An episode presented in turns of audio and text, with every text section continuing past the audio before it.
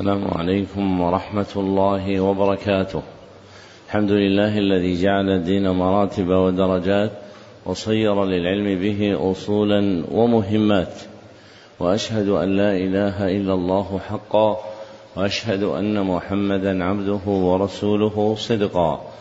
اللهم صل على محمد وعلى آل محمد كما صليت على إبراهيم وعلى آل إبراهيم إنك حميد مجيد. اللهم بارك على محمد وعلى آل محمد كما باركت على إبراهيم وعلى آل إبراهيم إنك حميد مجيد. أما بعد فحدثني جماعة من الشيوخ وهو أول حديث سمعته منهم بإسناد كل إلى سفيان بن عيينة عن عمرو بن دينار عن أبي قابوس مولى عبد الله بن عمرو عن عبد الله بن عمرو بن العاص رضي الله عنهما أنه قال: قال رسول الله صلى الله عليه وسلم الراحمون يرحمهم الرحمن ارحموا من في الأرض يرحمكم من في السماء. ومن آكد الرحمة رحمة المعلمين بالمتعلمين في تلقينهم أحكام الدين وترقيتهم في منازل اليقين. ومن طرائق رحمتهم إيقافهم على مهمات العلم بإقراء أصول المتون وتبيين مقاصدها الكلية ومعانيها الإجمالية. يستفتح بذلك المبتدئون تلقيهم ويجد فيه المتوسطون ما يذكرهم ويطلع منه المنتهون إلى تحقيق مسائل العلم. وهذا المجلس الثاني في شرح الكتاب الثاني عشر من برنامج مهمات العلم في سنته العاشرة أربعين وأربعمائة وألف وهو كتاب المقدمة الآجرامية. للعلامة محمد بن محمد بن آج الرام الصنهاجي رحمه الله المتوفى سنة ثلاث وثلاثين وسبعمائة. وقد انتهى بنا البيان إلى قوله رحمه الله باب الأفعال. نعم. الحمد لله رب العالمين صلى الله وسلم على نبينا محمد وعلى آله وصحبه أجمعين. اللهم اغفر لشيخنا ولوالديه ولمشايخه وللمسلمين أجمعين. بإسنادكم حفظكم الله إلى العلامة محمد بن محمد بن آجرام الصنهاجي رحمه الله أنه قال في كتابه المقدمة الآجرامية باب الأفعال. الأفعال ثلاثة ماض ومضارع وأمر. نحو ضرب يضرب اضرب فالماضي مفتوح الآخر أبدا والأمر مجزوم أبدا. والمضارع ما كان في أوله إحدى الزوائد الأربع التي يجمعها قولك أنيت. وهو مرفوع أبدا حتى يدخل عليه ناصب أو جازم. فالنواصب عشرة وهي أن ولن وإذا وكي ولام كي ولام الجحود وحتى والجواب بالفاء والواو وأو. والجوازم ثمانية عشر. وهي لم ولما وألم وألما ولام الأمر والدعاء ولا في النهي والدعاء وإن وما ومن ومهما وإذ ما وأي ومتى وأيان وأين وأنا وحيثما وكيفما وإذا في الشعر خاصة. ذكر المصنف رحمه الله في هذا الباب أحكام الأفعال مبتدئا ببيان أقسامها.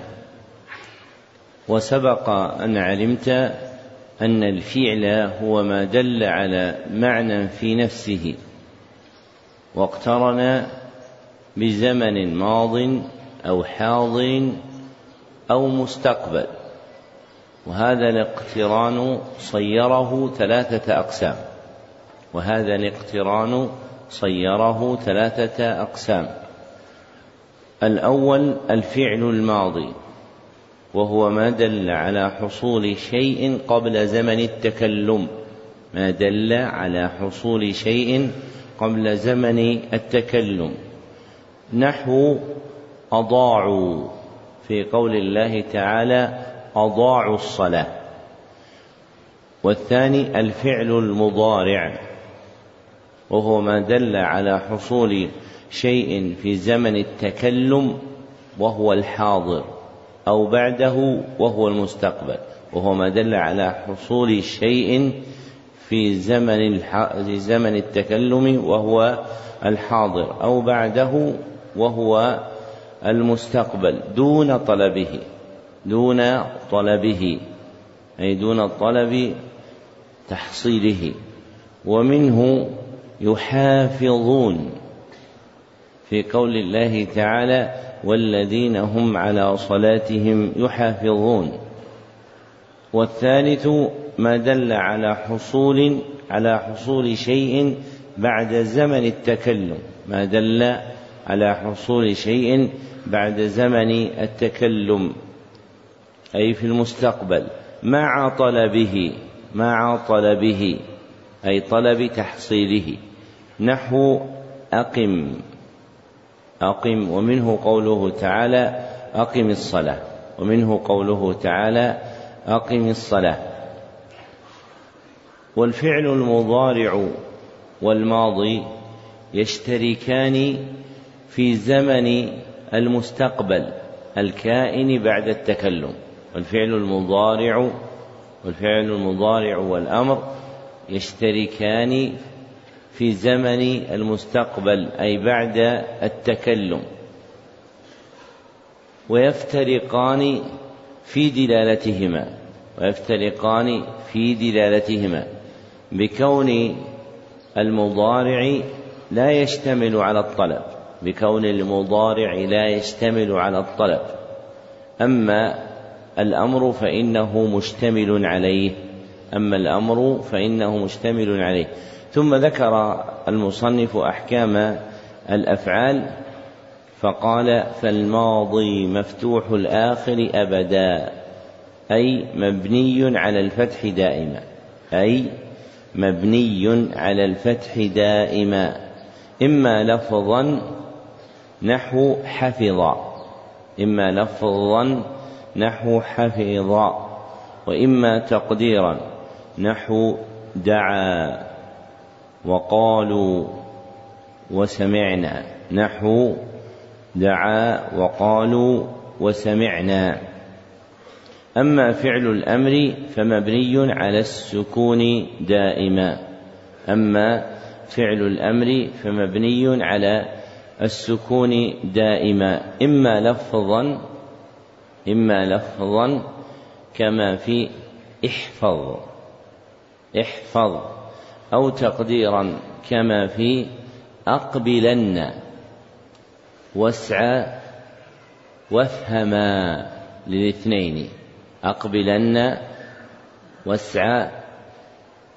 وافهما. وعبارة المصنف في قوله والأمر مجزوم. أبدا موافقة لما عليه الكوفيون مما تقدم من أن فعل الأمر عندهم فرع عن الفعل المضارع غير مستقل برأسه. وبه يعلم أن حكم الفعل الماضي وفعل الأمر البناء دائما البناء دائما فهما دائما مبنيان. أما الفعل المضارع فهو الذي يدخله الإعراب الذي تقدم بيان حقيقته لاختلاف العوامل الداخلة عليه لاختلاف العوامل الداخلة عليه. فحكم الفعل المضارع هو الرفع. ما لم يدخل عليه ناصب أو جازم. فحكم الفعل المضارع هو الرفع. ما لم يدخل عليه ناصب أو جازم فهو مرفوع أبدا. إذا خلا من دخول العوامل عليه. وقول المصنف والمضارع ما كان في أوله إحدى الزوائد الأربع التي يجمعها قولك أنيت. هو لبيان ما يعرف به الفعل المضارع باعتبار أوله. هو لبيان ما يعرف به الفعل المضارع باعتبار أوله أوله. أنه يأتي في أوله أحد هذه الحروف الأربعة. المجموعة في قولك أنيت. أي قربت من تحصيل مطلوبي. وجمعها هكذا أحسن من جمع بعضهم من قوله نأيت نأيت من البعد. فطلب القرب أوفق في ابتغاء المطلوب من ذكر البعد. ثم ذكر المصنف عوامل النصب والجزم التي إذا دخلت على الفعل المضارع نصبته أو جزمته. فقال فالنواصب عشرة عشرة وهي أن ولن إلى آخر ما ذكر. فالمذكورات هن العوامل التي إذا تقدمت إحداهن على الفعل المضارع خرج من حكم الرفع إلى حكم النصب. ولام كي تسمى عند النحاة لام التعليل. ولام كي تسمى عند النحاة لام التعليل. وأضيفت إلى كي لأنها تحل محلها وتكون بمعناها. وأضيفت إلى كي لأنها تحل محلها وتكون بمعناها. فلو حذفت هذه اللام وأقيم مقامها. كي استقام المعنى. استقام المعنى. وصار التعليل حاصلا. والمراد بلام الجحود لام النفي. والمراد بلام الجحود لام النفي.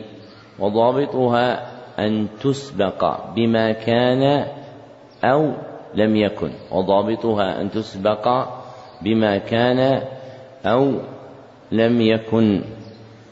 وسميت لام النفي لام الجحود لأنها تؤدي المعنى المذكور. وسميت لام النفي لام الجحود لأنها تؤدي المعنى المذكور. فمن نفى شيئا من الأفعال فقد جحده فمن نفى شيئا من الأفعال فقد جحده. وقوله والجواب بالفاء والواو أراد الفاء والواو الواقعتين في أول الجواب. أراد الفاء والواو الواقعتين في أول الجواب.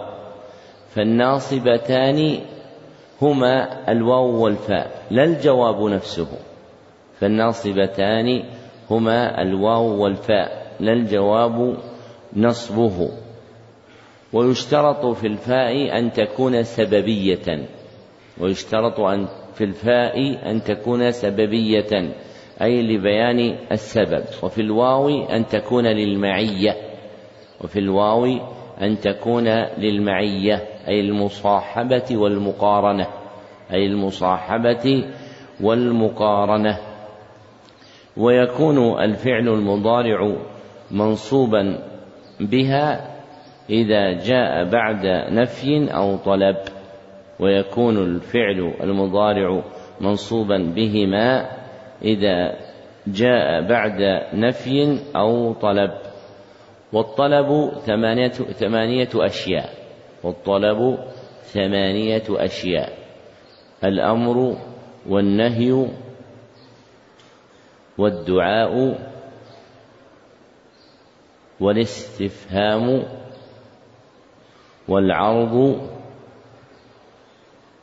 والحظ والتمني والرجاء. والحظ أي الحث والتمني والرجاء. ويشترط في أو الناصبة أن تكون بمعنى إلا. ويشترط في أو الناصبة أن تكون بمعنى إلا أو تكون بمعنى إلى أو تكون بمعنى إلى.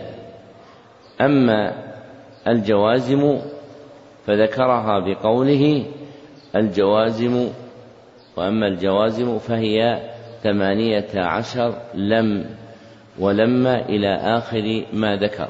وهذه الجوازم قسمان. وهذه الجوازم قسمان. القسم الأول ما يجزم فعلا واحدا.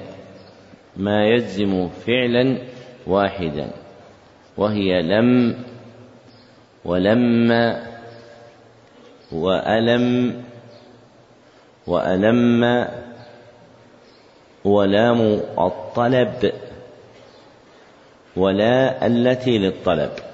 ولا التي للطلب والطلب عندهم يجمع الأمر والنهي والدعاء والطلب عندهم يجمع الأمر والنهي والدعاء. فهؤلاء المذكورات إذا دخل واحد منها على الفعل المضارع أخرجه من حكمه وهو الرفع إلى حكم آخر هو الجزم فيكون الفعل المضارع بعدها مجزوما. والثاني ما يجزم فعلين والثاني ما يجزم فعلين وهو بقية الجوازم. ويسمى الأول فعل الشرط ويسمى الثاني جواب الشرط. ويسمى الأول فعل الشرط ويسمى الثاني جواب الشرط. وقوله إذا في الشعر خاصة أي أنها تكون جازمة ضرورة لا اختيارا أي أنها تكون جازمة ضرورة لا اختيارا وتستباح هذه الضرورة في الشعر دون النثر وتستباح هذه الضرورة في الشعر دون النثر فالشعر تسعه الضرورات فتستعمل فيه وأما النثر فتمتنع فيه الضرورة فتمتنع فيه الضرورة لأن الشعر يضيق فيه نظم الكلام. لأن الشعر يضيق فيه نظم الكلام فيوسع بالضرورات فيوسع بالضرورات. وأما النثر فلا يضيق فيه تركيب الكلام فللمتكلم أن يقلبه كيفما شاء. ومنع البصريون الجزم بها وهو الصحيح ومنع البصريون الجزم بها وهو الصحيح لأن الضرورة تكون حالا عارضة لا قاعدة مستمرة لأن الضرورة تكون حالا عارضة لا قاعدة مستمرة فتعمل في حال مقيدة فقط فتعمل في حال مقيدة فقط ولا تصير قاعدة يعمل بها في غير تلك الحال. ومما ينبه إليه أن ألم وألم هما لم ولما هما لم وألم سبقتا بهمزة الاستفهام. سبقتا بهمزة الاستفهام فلم يخرج الجازم عن حقيقته فلم يخرج الجازم عن حقيقته فلا يعدان برأسهما فلا يعدان برأسهما ويكتفى بأصلهما ويكتفى بأصلهما. إذ دخول همزة الاستفهام ممكن على ما تقدم من النواصب. فعوض أن يعد الواحد منها واحدا يعد اثنين. كقولنا ألن بعد لن. فيصير حينئذ الناصب منه لن ومنه ألن. وهو هو. وإنما زيد همزة الاستفهام فيكتفى بأصله دون إعادة عده مع زيادة فيكتفى بأصله دون إعادة عده مع زيادة همزة الاستفهام. نعم. أحسن الله إليكم. قال رحمه الله باب مرفوعات الأسماء. المرفوعات سبعة وهي الفاعل والمفعول الذي لم يسم فاعله. والمبتدأ وخبره واسم كان وأخواتها وخبر إن وأخواتها والتابع للمرفوع وهو أربعة أشياء النعت والعطف والتوكيد والبدل. لما فرغ المصنف من باب أحكام الأفعال شرع يبين أحكام الأسماء وأحكام الأسماء تدور في أصول ثلاثة. أولها مرفوعات الأسماء وثانيها منصوبات الأسماء وثالثها مخفوضات الأسماء.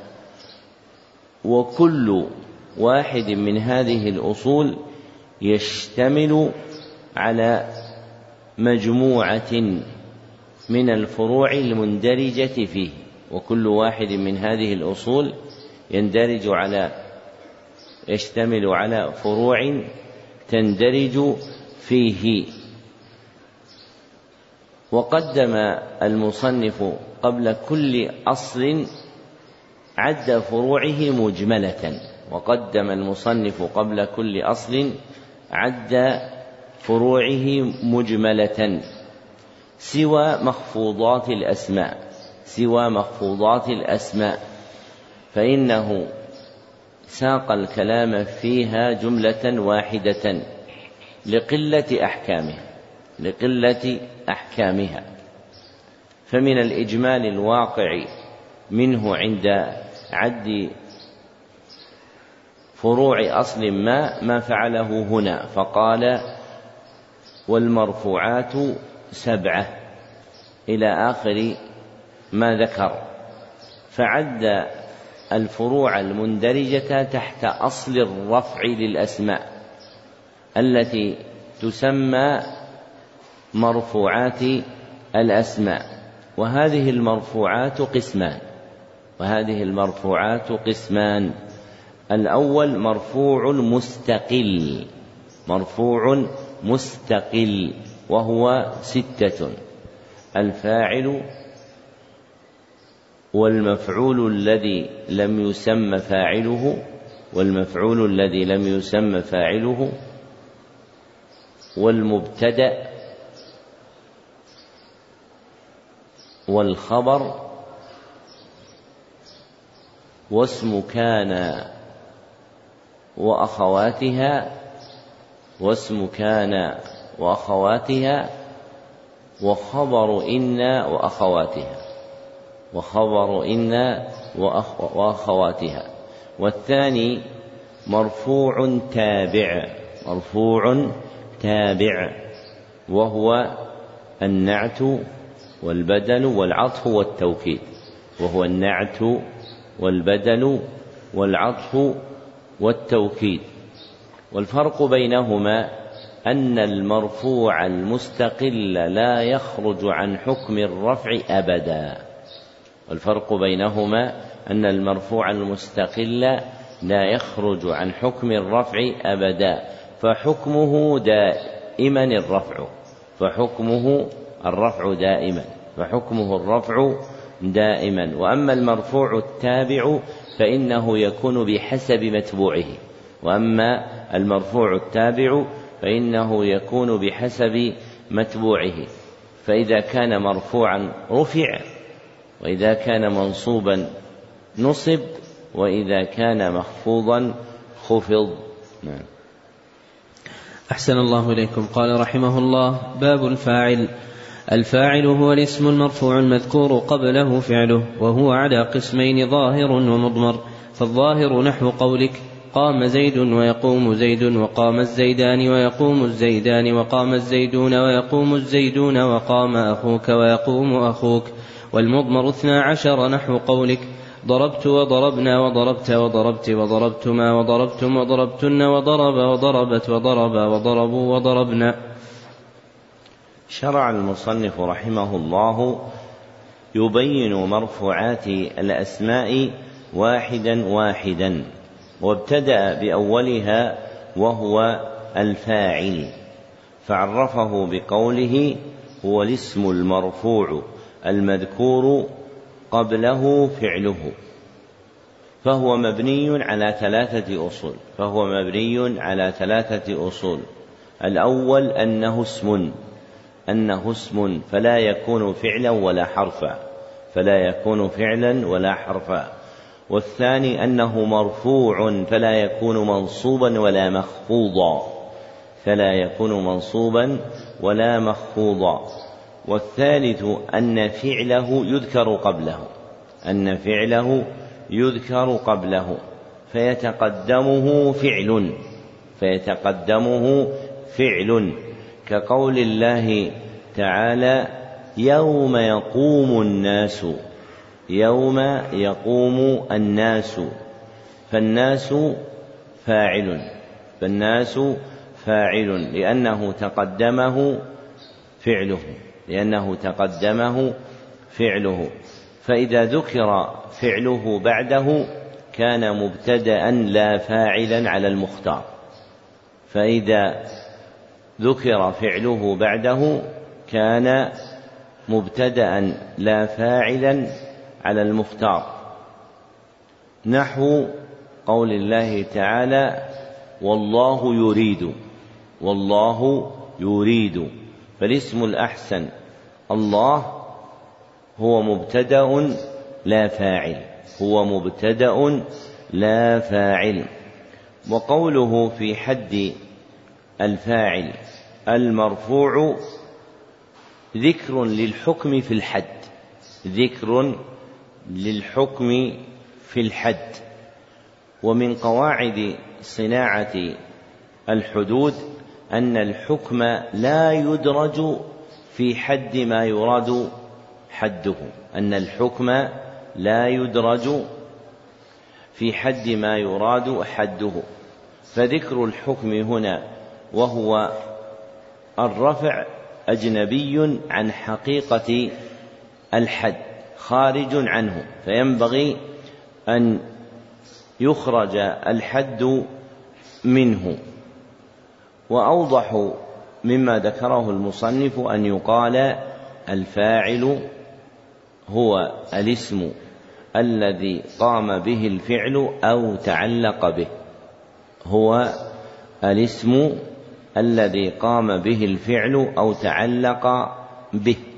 فمثلا قولك صدق زيد. فزيد فاعل قام به الفعل.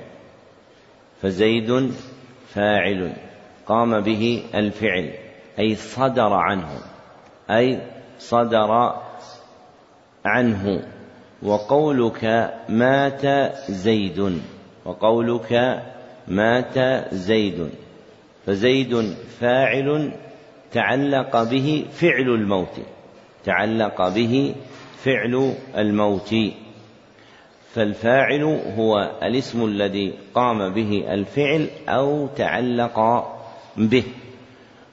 ثم جعل المصنف الفاعل قسمين الظاهر والمضمر.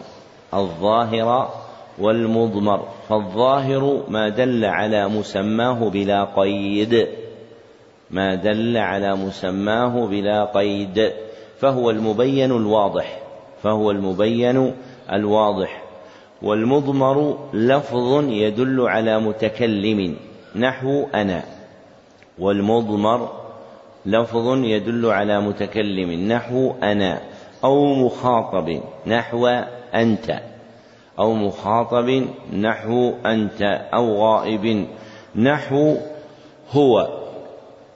أو غائب نحو هو وساق أمثلة الظاهر فالفاعل فيها جميعا اسم ظاهر هو زيد والزيدان إلى آخر ما ذكر. وكل واحد منها يقال عنه إنه فاعل مرفوع.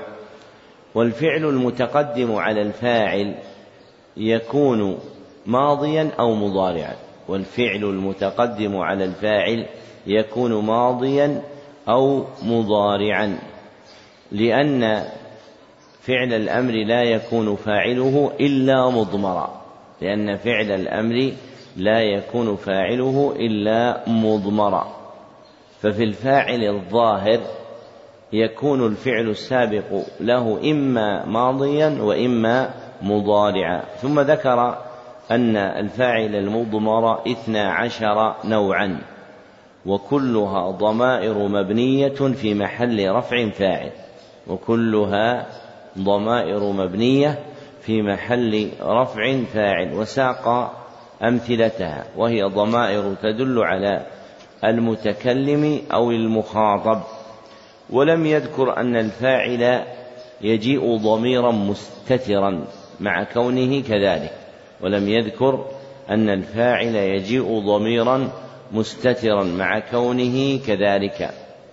فالأولى في القسمة أن يقال إن الفاعل قسمان. فالأولى في القسمة أن يقال إن الفاعل قسمان. أحدهما الصريح أحدهما الصريح وهو الظاهر وهو الظاهر سواء كان ضميرا أو غيره. سواء كان ضميرا أو غيره. وحده ما دل على مسماه بلا قيد أو مع قيد تكلم أو خطاب. وحده ما دل على مسماه بلا قيد أو مع قيد تكلم أو خطاب. والآخر المقدر المقدر وهو ما دل على مسماه بقيد الغيبة أي الغياب. ما دل على مسماه بقيد الغيبة أي الغياب. والمقدر هو المستتر. والمقدر هو المستتر. ومنه قوله تعالى قل هو الله أحد. قل هو الله أحد. فالفاعل هنا مستتر مقدر بقولنا أنت. فالفاعل هنا مستتر مقدر بقولنا أنت. فتقدير الكلام قل أنت الله أحد. فتقدير الكلام قل أنت الله أحد. فالفاعل هنا جاء مقدرا ولم يكن ظاهرا صريحا. نعم. أحسن الله إليكم. قال رحمه الله باب المفعول الذي لم يسم فاعله وهو الاسم المرفوع الذي لم يذكر معه فاعله. فإن كان الفعل ماضيا ضم أوله وكسر ما قبل آخره وإن كان مضارعا ضم أوله وفتح ما قبل آخره. وهو على قسمين ظاهر ومضمر فالظاهر نحو قولك ضرب زيد ويضرب زيد وأكرم عمرو ويكرم عمرو. والمضمر اثنا عشر نحو قولك ضربت وضربنا وضربت وما أشبه ذلك. ذكر المصنف رحمه الله ثاني مرفوعات الأسماء وهو الفاعل الذي لم يسم وهو المفعول الذي لم يسم فاعله. المفعول الذي لم يسمى فاعله. وغيره يسميه نائب الفاعل. وغيره يسميه نائب الفاعل. وهو الذي استقر عليه الاصطلاح. وهو الذي استقر عليه الاصطلاح. وسمي المفعول الذي لم يسمى فاعله باعتبار أصل الكلام وسمي المفعول الذي لم يسمى فاعله باعتبار أصل الكلام فأصل الكلام فعل وفاعل ومفعول به فأصل الكلام فعل وفاعل ومفعول به فحذف الفاعل وأقيم المفعول به مقامه فحذف الفاعل وأقيم المفعول به مقامه وأعطي حكمه وأعطي حكمه. فسمي هذا المرفوع عند المتقدمين خاصة بالمفعول الذي لم يسمى فاعله. واختار المتأخرون ومقدمهم ابن مالك رحمه الله تسميته بقولهم نائب الفاعل. لأنه ناب عنه بالقيام مقامه. لأنه ناب عنه بالقيام مقامه وأخذ حكمه. وحده بقوله وهو الاسم المرفوع الذي لم يذكر معه فاعله. وهو الاسم المرفوع الذي لم يذكر معه فاعله. وهو مبني على ثلاثة أصول. أولها أنه اسم فلا يكون فعلا ولا حرفا. أنه اسم فلا يكون فعلا ولا حرفا. والثاني أنه مرفوع فلا يكون منصوبا ولا مخفوضا. فلا يكون منصوبا ولا مخفوضا. والثالث أن فاعله لا يذكر معه. أن فاعله لا يذكر معه. فيحذف الفاعل ويقوم المفعول مقامه فيحذف الفاعل ويقوم المفعول مقامه. نحو المجرمون في قول الله تعالى يعرف المجرمون بسيماهم يعرف المجرمون بسيماهم. فالمجرمون نائب فاعل فالمجرمون نائب فاعل. إذ أصل الكلام يعرف الملائكة المجرمين بسيماهم. إذ أصل الكلام يعرف الملائكة المجرمين بسيماهم ثم حذف الفاعل وهو الملائكة وأقيم المفعول مقامه. فصار نسق الكلام في الآية يعرف المجرمون بسيماهم وتقدم أن إدخال الحكم في الحد منتقد. لمخالفته سنن المتكلمين في حقائق الحدود من علماء العقليات. فكان الأولى أن يقال في تعريفه هو الاسم الذي لم يسمى فاعله. الاسم الذي لم يسمى فاعله أي لم يذكر معه فاعله. وتغيير تركيب الكلام بحذف الفاعل وإقامة المفعول مقامه توجب تغيير صورة الفعل وتغيير تركيب الكلام بحذف الفاعل وإقامة المفعول موضعه أو مقامه توجب تغيير صورة الفعل. توجب تغيير صورة الفعل. وهو الذي ذكره المصنف بقوله فإن كان الفعل ماضيا ضم أوله وكسر ما قبل آخره وإن كان مضارعا ضم أوله وفتح ما قبل آخره.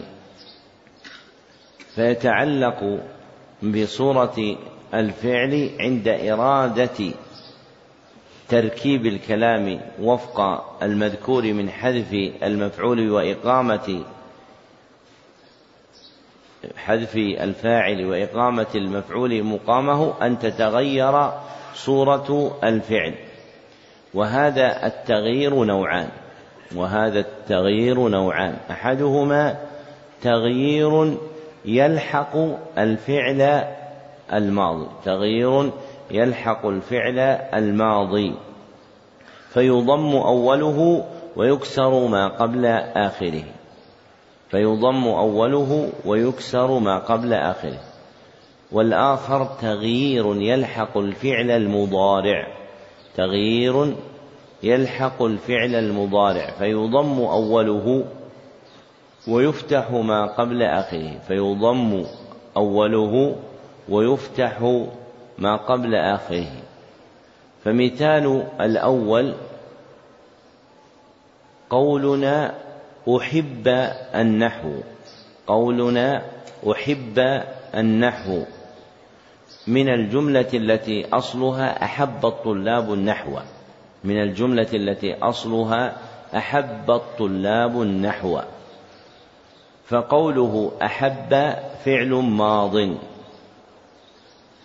ولما أريد حذف الفاعل وإقامة المفعول مقامه ضم أول الفعل وكسر ما قبل آخره. فصار عوض كونه أحب فعوض كونه أحب صار أحب. ومثال الثاني يحب الطلاب النحو. يحب ومثال الثاني يحب النحو يحب النحو. فأصله يحب الطلاب النحو. فأصله يحب الطلاب النحو. فلما أريد حذف الفاعل وإقامة المفعول مقامه ضم أول الفعل وفتح ما قبل آخره. فعوض كونه يحب صار الفعل يحب. فعوض كونه يحب صار الفعل يحب.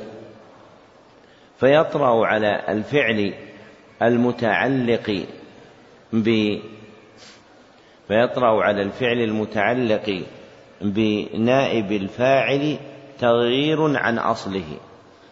موجبه تغيير نسق أصل الجملة بحذف الفاعل وإقامة المفعول مقامه ويسمى الفاعل في كل مبنيا للمجهول ويسمى الفاعل ويسمى الفعل في كل مبنيا للمجهول فقولنا أحب وقولنا يحب يقال عنه فعل مبني للمجهول لأن جهالة الفاعل هي أكثر أسباب حصول هذا التركيب لأن جهالة الفاعل هي أكثر أسباب حصول هذا التركيب.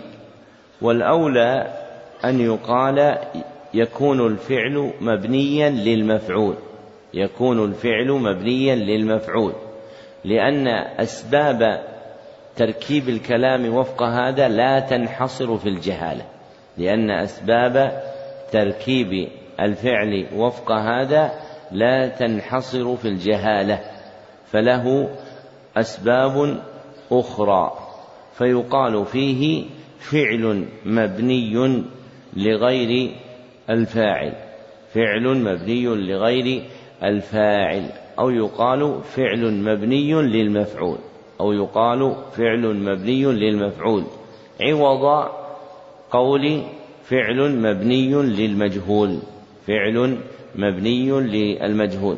وقد تتغير أبنية الفعل المتعلق بتركيب هذا البناء وفق غير وفق تغييرات غير المذكورة هنا مبسوطة في المطولات.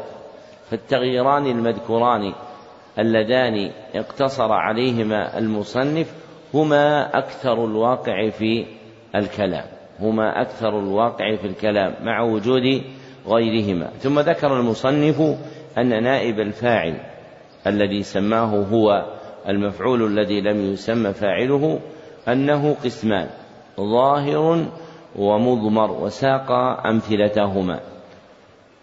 والمضمر اثنا عشر نوعا والمضمر اثنا عشر نوعا. كالمتقدم في الفاعل. وكلها ضمائر مبنية في محل رفع نائب فاعل. وكلها ضمائر مبنية في محل رفع نائب فاعل. والأولى في القسمة جعله قسمين. والأولى في القسمة جعله قسمين. أحدهما الصريح. الصريح وهو الظاهر. سواء كان ضميرا أو غيره. سواء كان ضميرا أو غيره. وحده ما دل على مسماه بلا قيد. ما دل على مسماه بلا قيد. أو مع قيد تكلم أو خطاب. أو مع قيد تكلم أو خطاب. والآخر المقدر. المقدر. وهو ما دل على مسماه مع قيد الغيبة. وهو الغياب كما تقدم ما دل على مسماه مع قيد الغيبة وهو الغياب. والمقدر هو كما تقدم أيضا المستتر. والمقدر وكما تقدم أيضا المستتر. مثل قول الله تعالى وقيل يا أرض مثل قول الله تعالى وقيل يا أرض فنائب الفاعل ضمير مستتر تقديره هو. فنائب الفاعل ضمير مستتر تقديره هو. نعم. أحسن الله إليكم. قال رحمه الله تعالى باب المبتدأ والخبر. المبتدأ هو الاسم المرفوع العاري عن العوامل اللفظية والخبر هو الاسم المرفوع المسند إليه. نحو قولك زيد قائم والزيدان قائمان والزيدون قائمون. والمبتدأ قسمان ظاهر ومضمر فالظاهر ما تقدم ذكره. والمضمر اثنا عشر وهي أنا ونحن وأنت وأنت وأنتما وأنتم وأنتن وهو وهي وهما وهم وهن. نحو قولك أنا قائم ونحن قائمون وما أشبه ذلك. والخبر قسمان مفرد وغير مفرد فالمفرد نحو قولك زيد قائم وغير المفرد أربعة أشياء الجار والمجرور والظرف والفعل مع فاعله والمبتدأ مع خبره. نحو قولك زيد في الدار وزيد عندك وزيد قام أبوه وزيد جاريته ذاهبة. ذكر المصنف رحمه الله الثالث والرابع من المرفوعات وهما المبتدأ والخبر.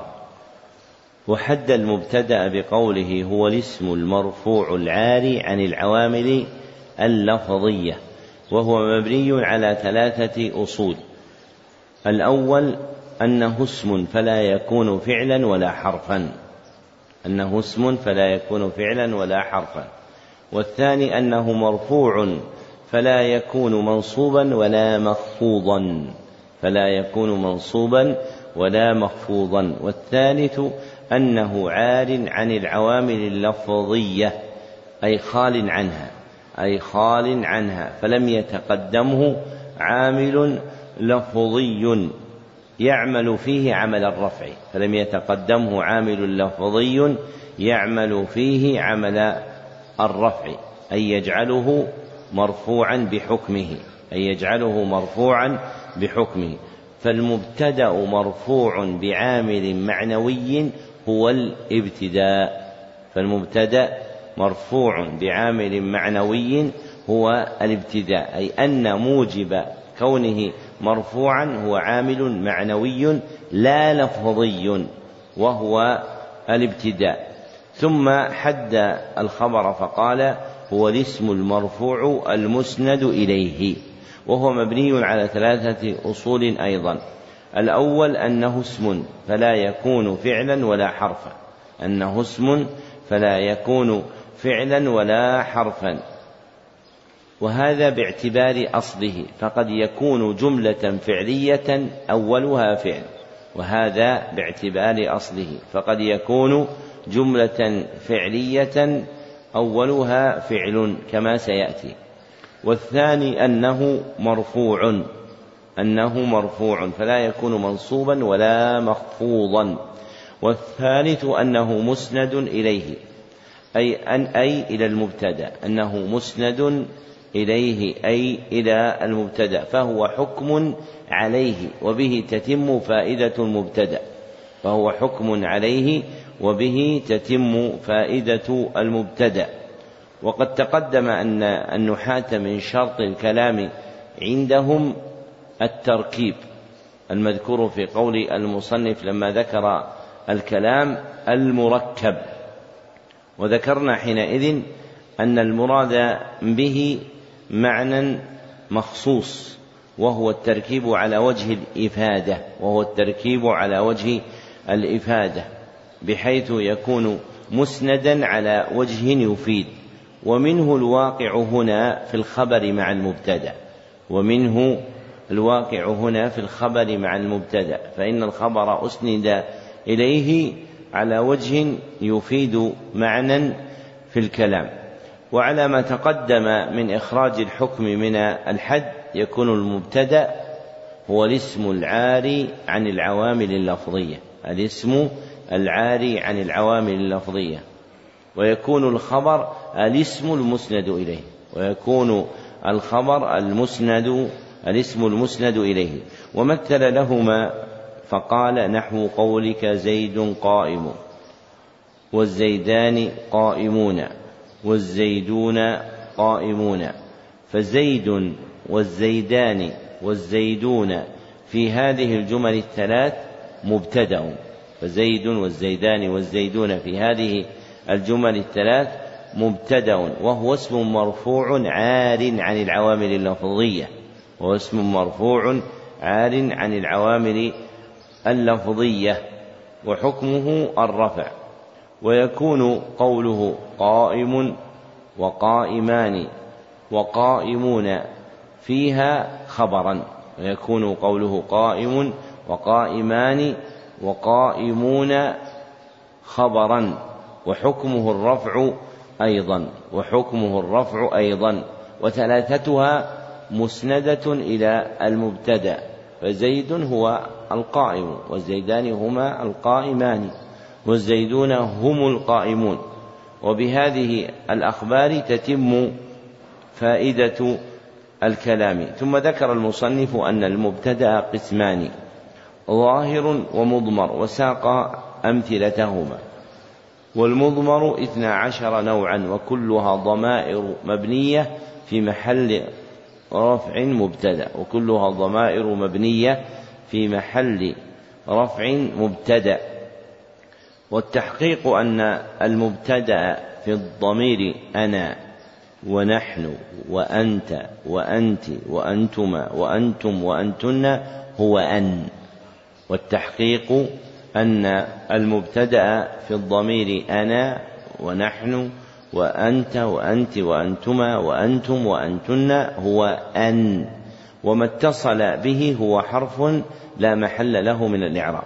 وما اتصل به هو حرف لا محل له من الإعراب. فيقال مثلا في أنت عند وقوعه في عند وقوعه في جملة يكون فيها مبتدأ أنت أن مبتدأ مرفوع مبتدأ مرفوع والتاء حرف لا محل له من الإعراب. ثم ذكر أن الخبر قسمان. مفرد وغير مفرد. والمراد بالمفرد هنا هو ما ليس جملة ولا شبه جملة ما, هو ما ليس جملة ولا شبه جملة. لا ما يقابل لا المفرد الذي يقابل المثنى والجمع. لا المفرد الذي يقابل المثنى والجمع. وتقدم ذكره في باب الإعراب.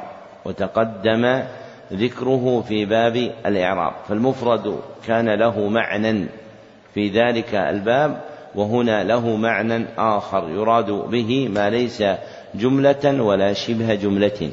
ومثل المصنف للخبر بقوله قائم وقائمان وقائمون.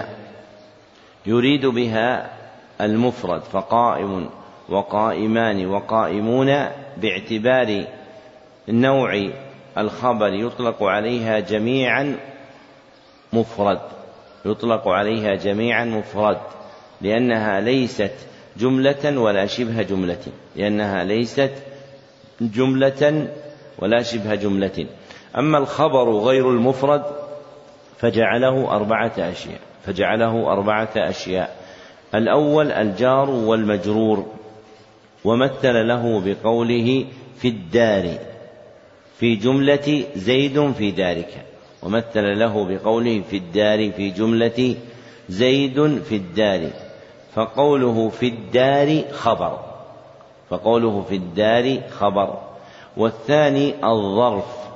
ومثل له بقوله عندك. في جملة زيد عندك. فعند ظرف. فعند ظرف. والثالث الفعل مع فاعله. ومثل له بقوله قام أبوه. في جملة زيد قام أبوه. فقام أبوه فعل مع فاعله هو خبر. فقام أبوه فعل مع فاعله هو خبر. وهذا هو الذي أشرنا إليه من أن الخبر يجيء تارة جملة فعلية أولها فعل. والرابع المبتدأ مع خبره. ومثل له بقوله جارية جاريته ذاهبة. جاريته ذاهبة. في جملة زيد جاريته ذاهبة. فالمبتدأ والخبر في قوله جاريته ذاهبة خبر زيد. فالمبتدأ والخبر في قوله جاريته ذاهبة خبر لزيد فالخبر في هذه الأمثلة الأربعة كله غير مفرد كله غير مفرد والتحقيق أن غير المفرد نوعان جملة وشبه جملة والتحقيق أن غير المفرد نوعان جملة وشبه جملة والجملة نوعان. اسمية وفعلية والجملة نوعان اسمية وفعلية وشبه الجملة نوعان ظرف وجار ومجرور وشبه الجملة نوعان ظرف وجار ومجرور. وهذا يجمع قسمة المصنف في الأمثلة التي ذكرها برد هذه الأربعة إلى قسمين في كل واحد منهما قسمان أيضا. وشبه الجملة من الظرف والجار والمجرور ليس خبرا عند جماعة من النحاة وشبه الجملة من الظرف والجار والمجرور ليس خبرا عند جماعة من النحاة بل متعلق بخبر محذوف تقديره كائن أو مستقر بل متعلق بخبر محذوف تقديره كائن أو مستقر. فمثلت فمثلا زيد في الدار. تقديره زيد كائن في الدار. أو زيد مستقر في الدار. فيكون عند هؤلاء الخبر هو مستقر وكائن. فيكون عند هؤلاء فيكون الخبر عند هؤلاء هو كائن أو مستقر. ومن النحاة من يجعل ومن النحاة من يجعل الخبر هو الجار والمجرور ومتعلقهما.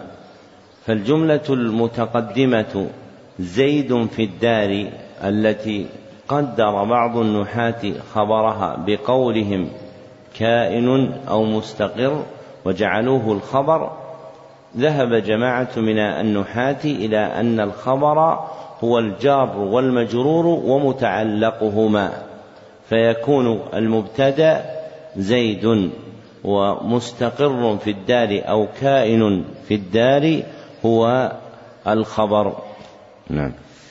أحسن الله إليكم. قال رحمه الله تعالى باب العوامل الداخلة على المبتدأ والخبر وهي ثلاثة أشياء كان وأخواتها وإن وأخواتها وظننت أخواتها.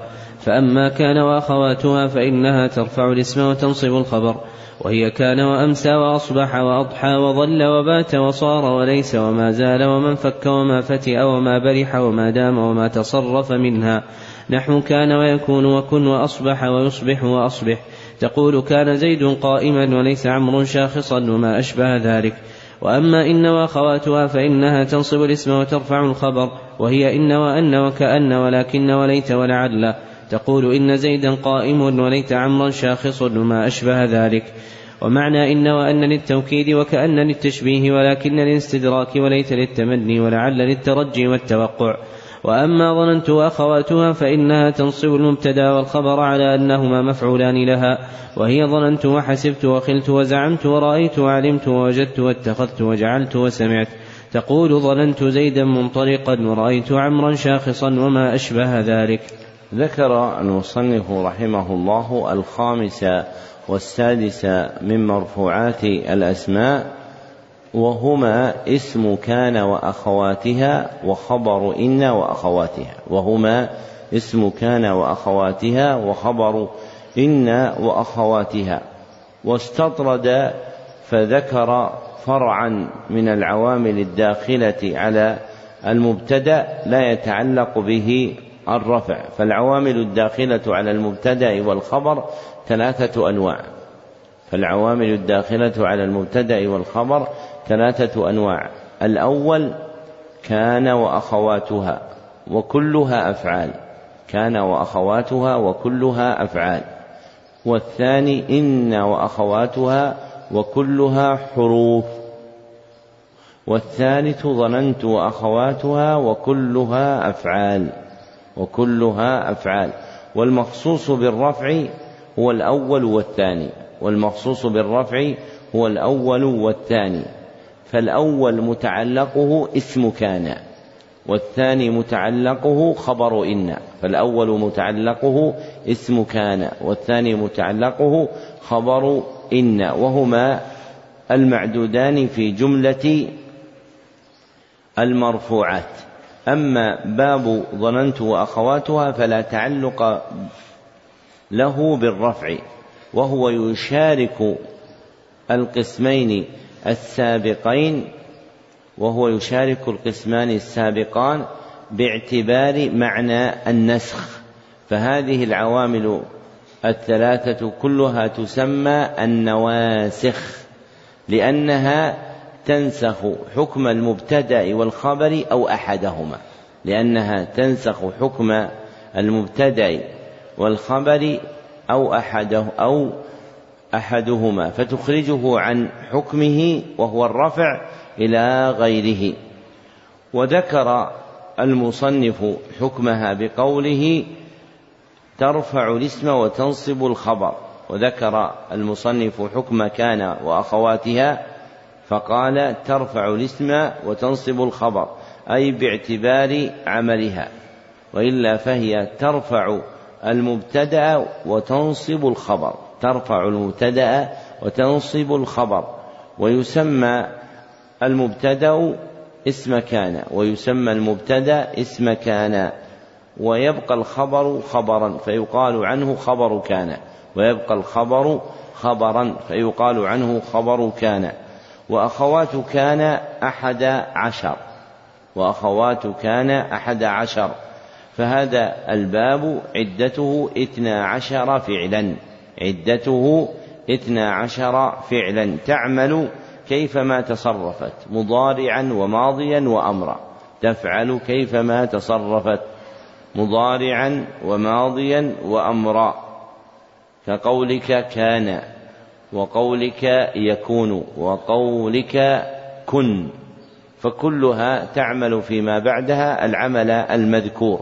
ومن هذه الأفعال الاثني عشر ما لا يتصرف بحال ما لا يتصرف بحال وهو ليس اتفاقا وهو ليس اتفاقا. وما دام على الصحيح وما دام على الصحيح. فهما يلزمان الصورة المذكورة. فهما يلزمان الصورة المذكورة. والأفعال زال وانفك وفتئ وبرح. والأفعال زال وانفك وفتئ وبرح. يشترط لعملها تقدم النفي أو شبه النفي. يشترط لعملها تقدم النفي أو شبه النفي وهو النهي والدعاء وهو النهي والدعاء. ويشترط في عمل دام تقدم ما المصدرية الظرفية. ويشترط في عمل دام تقدم ما المصدرية الظرفية عليها. بأن تؤول مع ما بعدها بأن تؤول مع ما دام مصدرا بأن تؤول مع دام مصدرا. كقوله تعالى ما دمت حيا ما دمت حيا أي دوام حياتي أي دوام حياتي. فما أولت مع ما بعدها مصدرا تقديره دوام. ومثل المصنف لعمل كان وأخواتها بمثالين أحدهما كان زيد قائما كان زيد قائما فزيد اسم كان مرفوع فزيد اسم كان مرفوع وعلامة رفعه الضمة وقائما خبر كان منصوب وعلامة نصبه الفتحة وسيأتي ذكره في المنصوبات وسيأتي ذكره في المنصوبات والثاني ليس عمرو شاخصا. ليس عمرو شاخصا فعمر اسم ليس مرفوع وشاخصا خبر ليس منصوب فليس من أخوات كان.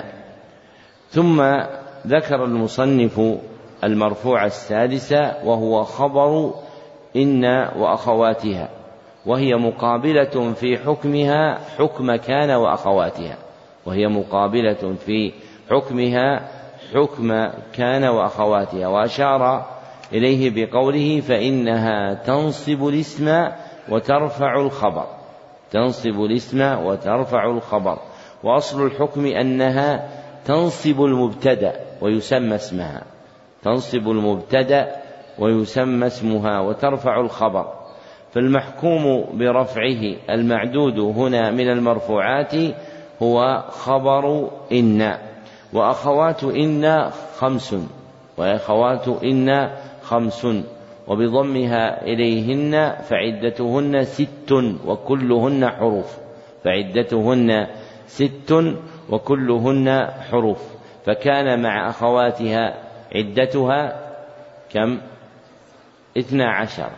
وتكون إن وأخواتها على النصف منها فتكون ستة ومثل المصنف لعملها بمثالين. الأول إن زيدا قائم. فزيد اسم إن منصوب وعلامة نصبه الفتحة وقائما خبر إن مرفوع وعلامة رفعه الضمة. والآخر ليت عمرا شاخص. فعمرا اسم ليت منصوب وعلامة نصبه الفتحة. وشاخص خبر ليت مرفوع وعلامة رفعه الضمة. ثم استطرد المصنف فذكر معاني هذه الحروف فذكر معاني هذه الحروف. وهو من الأمور الزائدة عن المباحث النحوية. وهو من الأمور الزائدة عن المباحث النحوية. ملحق بالمباحث البلاغية ملحق بالمباحث اللغوية. فالمعنى الذي يستكن في واحد منها لا تعلق له بعملها لا تعلق له بعملها. فالمقصود النحوي هو معرفة عمل هؤلاء المذكورات دون ملاحظة المعاني. فملاحظة المعاني ترجع إلى علم البلاغة.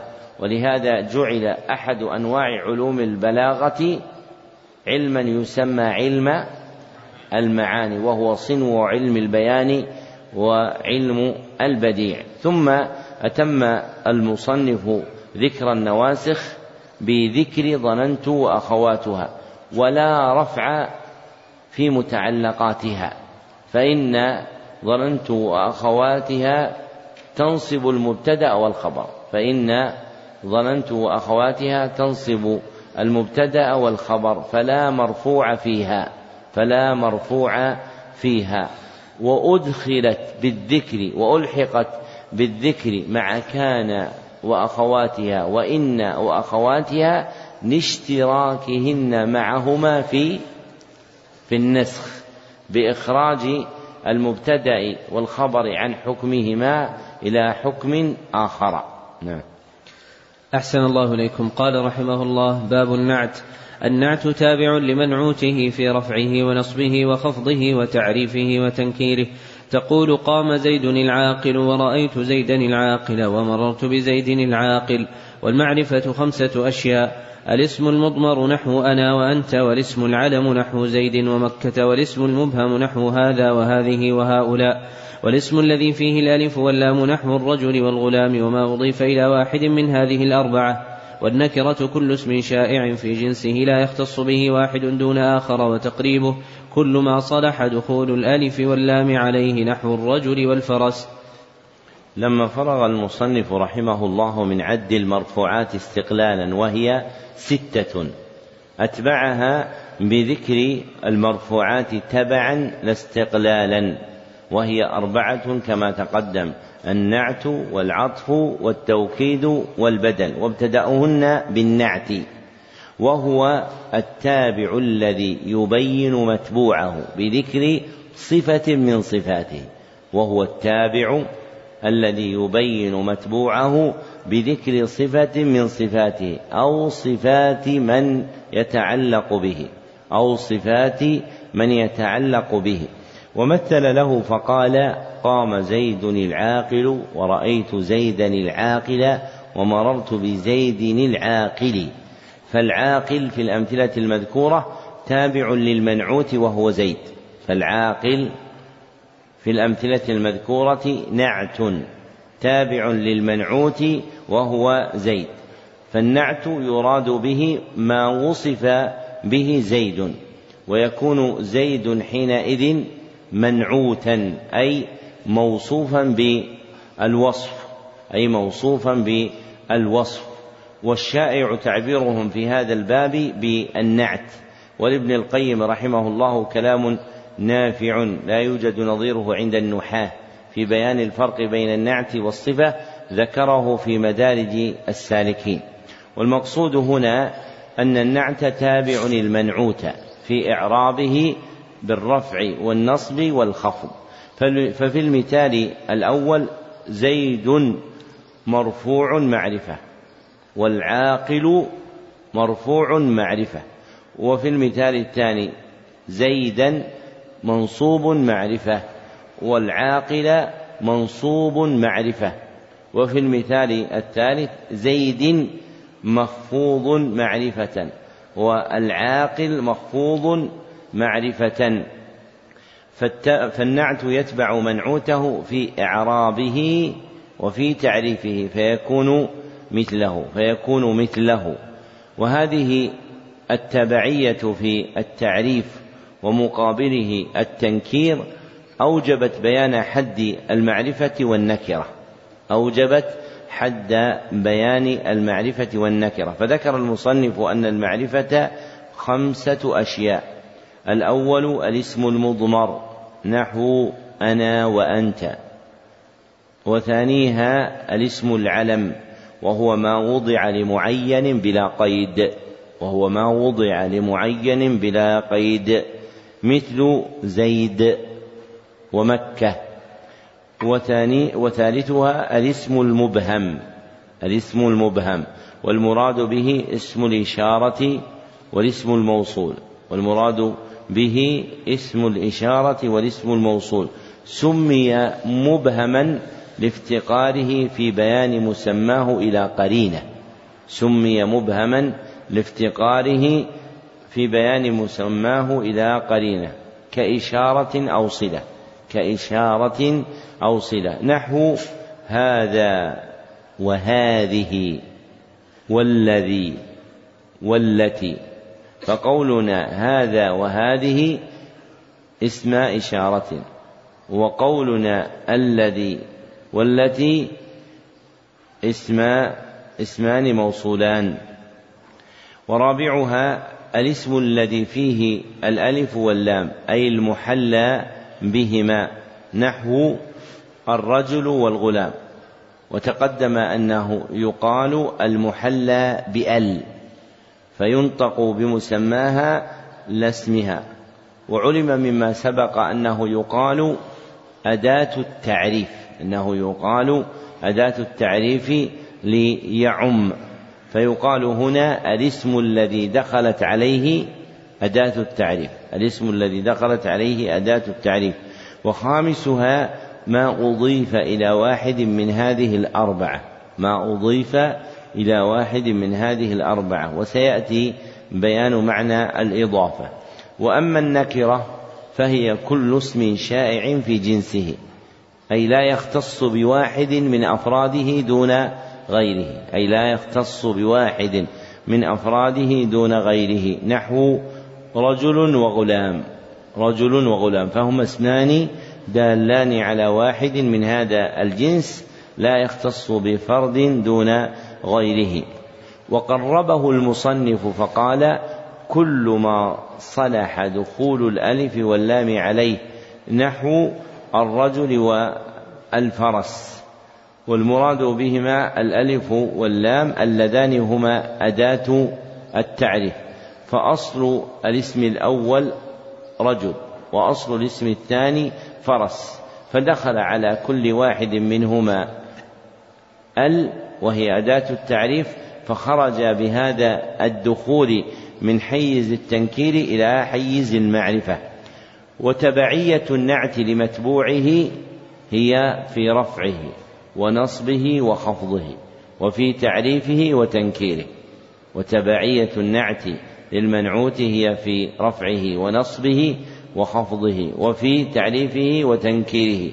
أي أنه يكون مثله. فإن كان مرفوعا فهو مرفوع أو منصوب فهو منصوب أو مخفوض فهو مخفوض ويتبعه كذلك في التعريف والتنكير. فإذا كان المنعوت معرفة فالنعت معرفة. وإذا كان المنعوت نكرة فالنعت نكرة.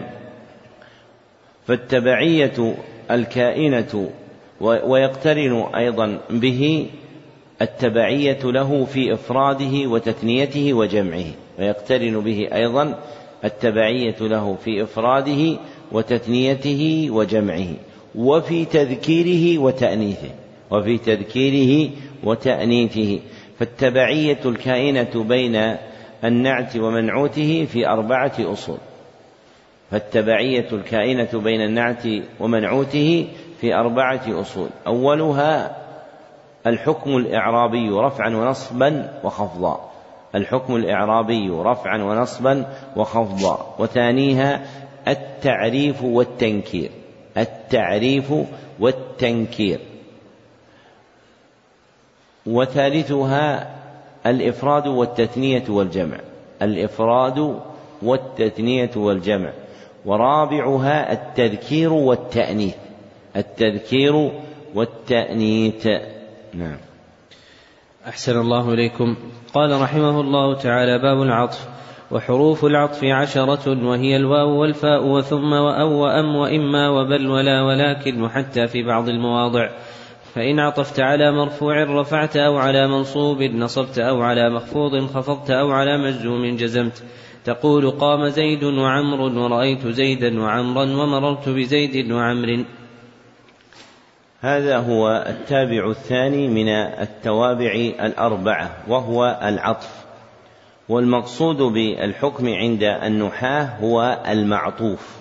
والمقصود بالحكم عند النحاة هو المعطوف. فيكون قولهم باب العطف من إطلاق المصدر وإرادة اسم المفعول. فيكون قولهم باب العطف من إرادة المصدر وإرادة اسم المفعول. فتقدير الباب باب المعطوف. فتقدير الباب باب المعطوف لأنه هو الذي تتعلق به التبعية كما ستعرفه.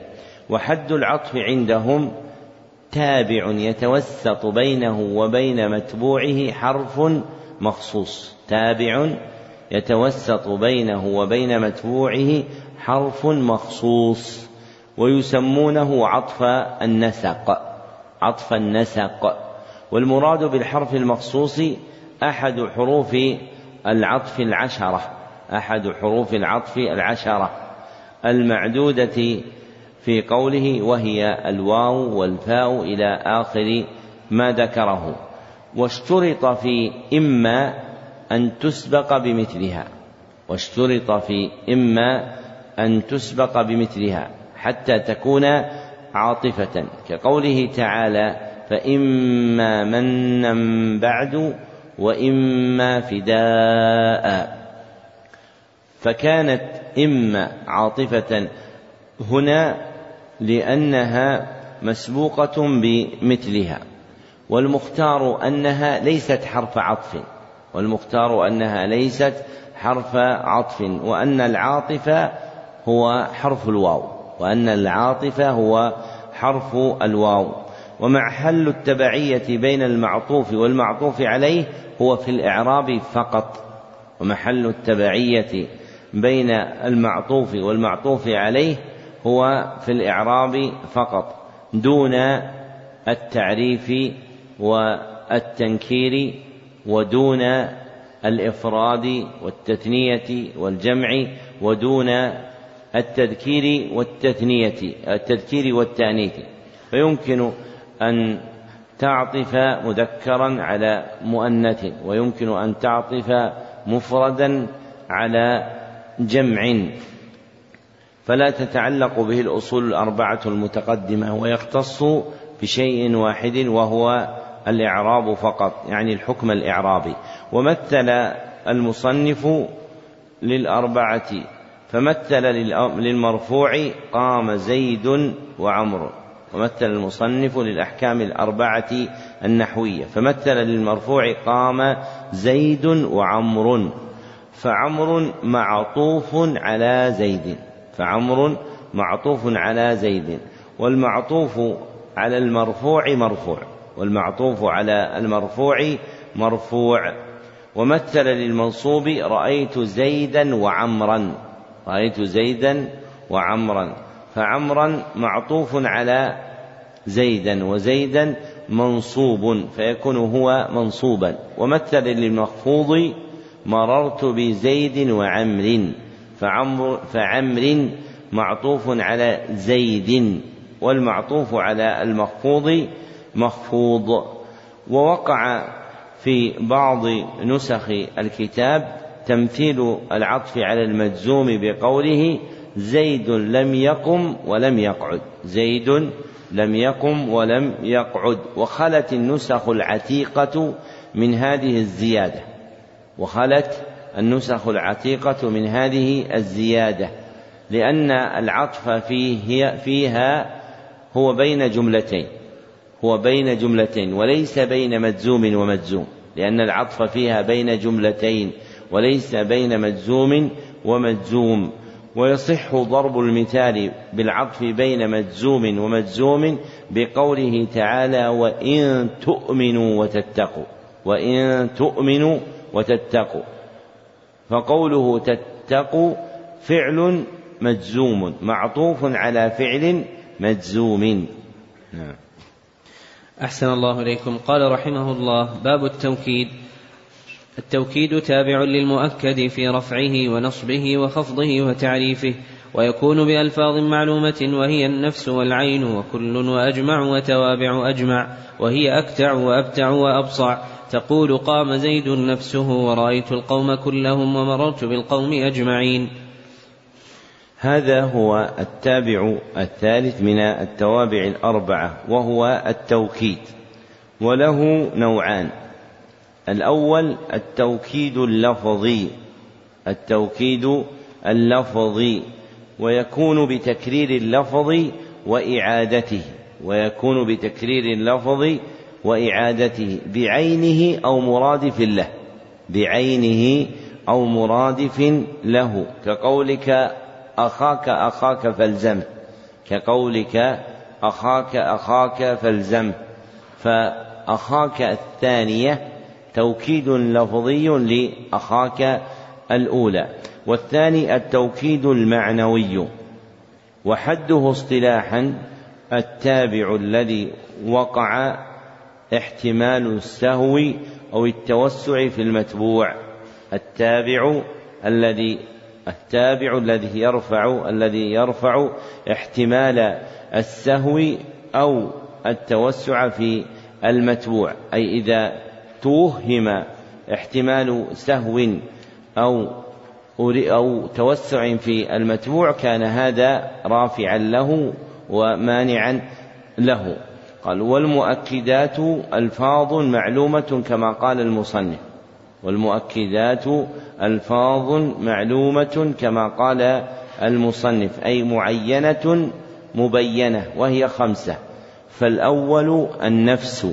والثاني العين والمراد بهما الحقيقة والمراد بهما الحقيقة فتؤكد بهما. والثالث كل والرابع أجمع ويؤكد بهما للإحاطة والشمول ويؤكد بهما للإحاطة والشمول. والخامس توابع أجمل أي التي لا تستقل عنها وتقترن بها.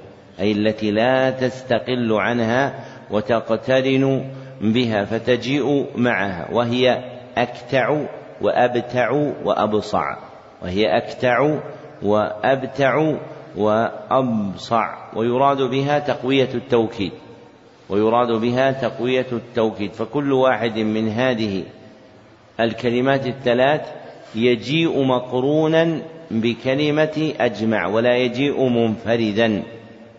ومحل التبعية في باب التوكيد هو في أصلين.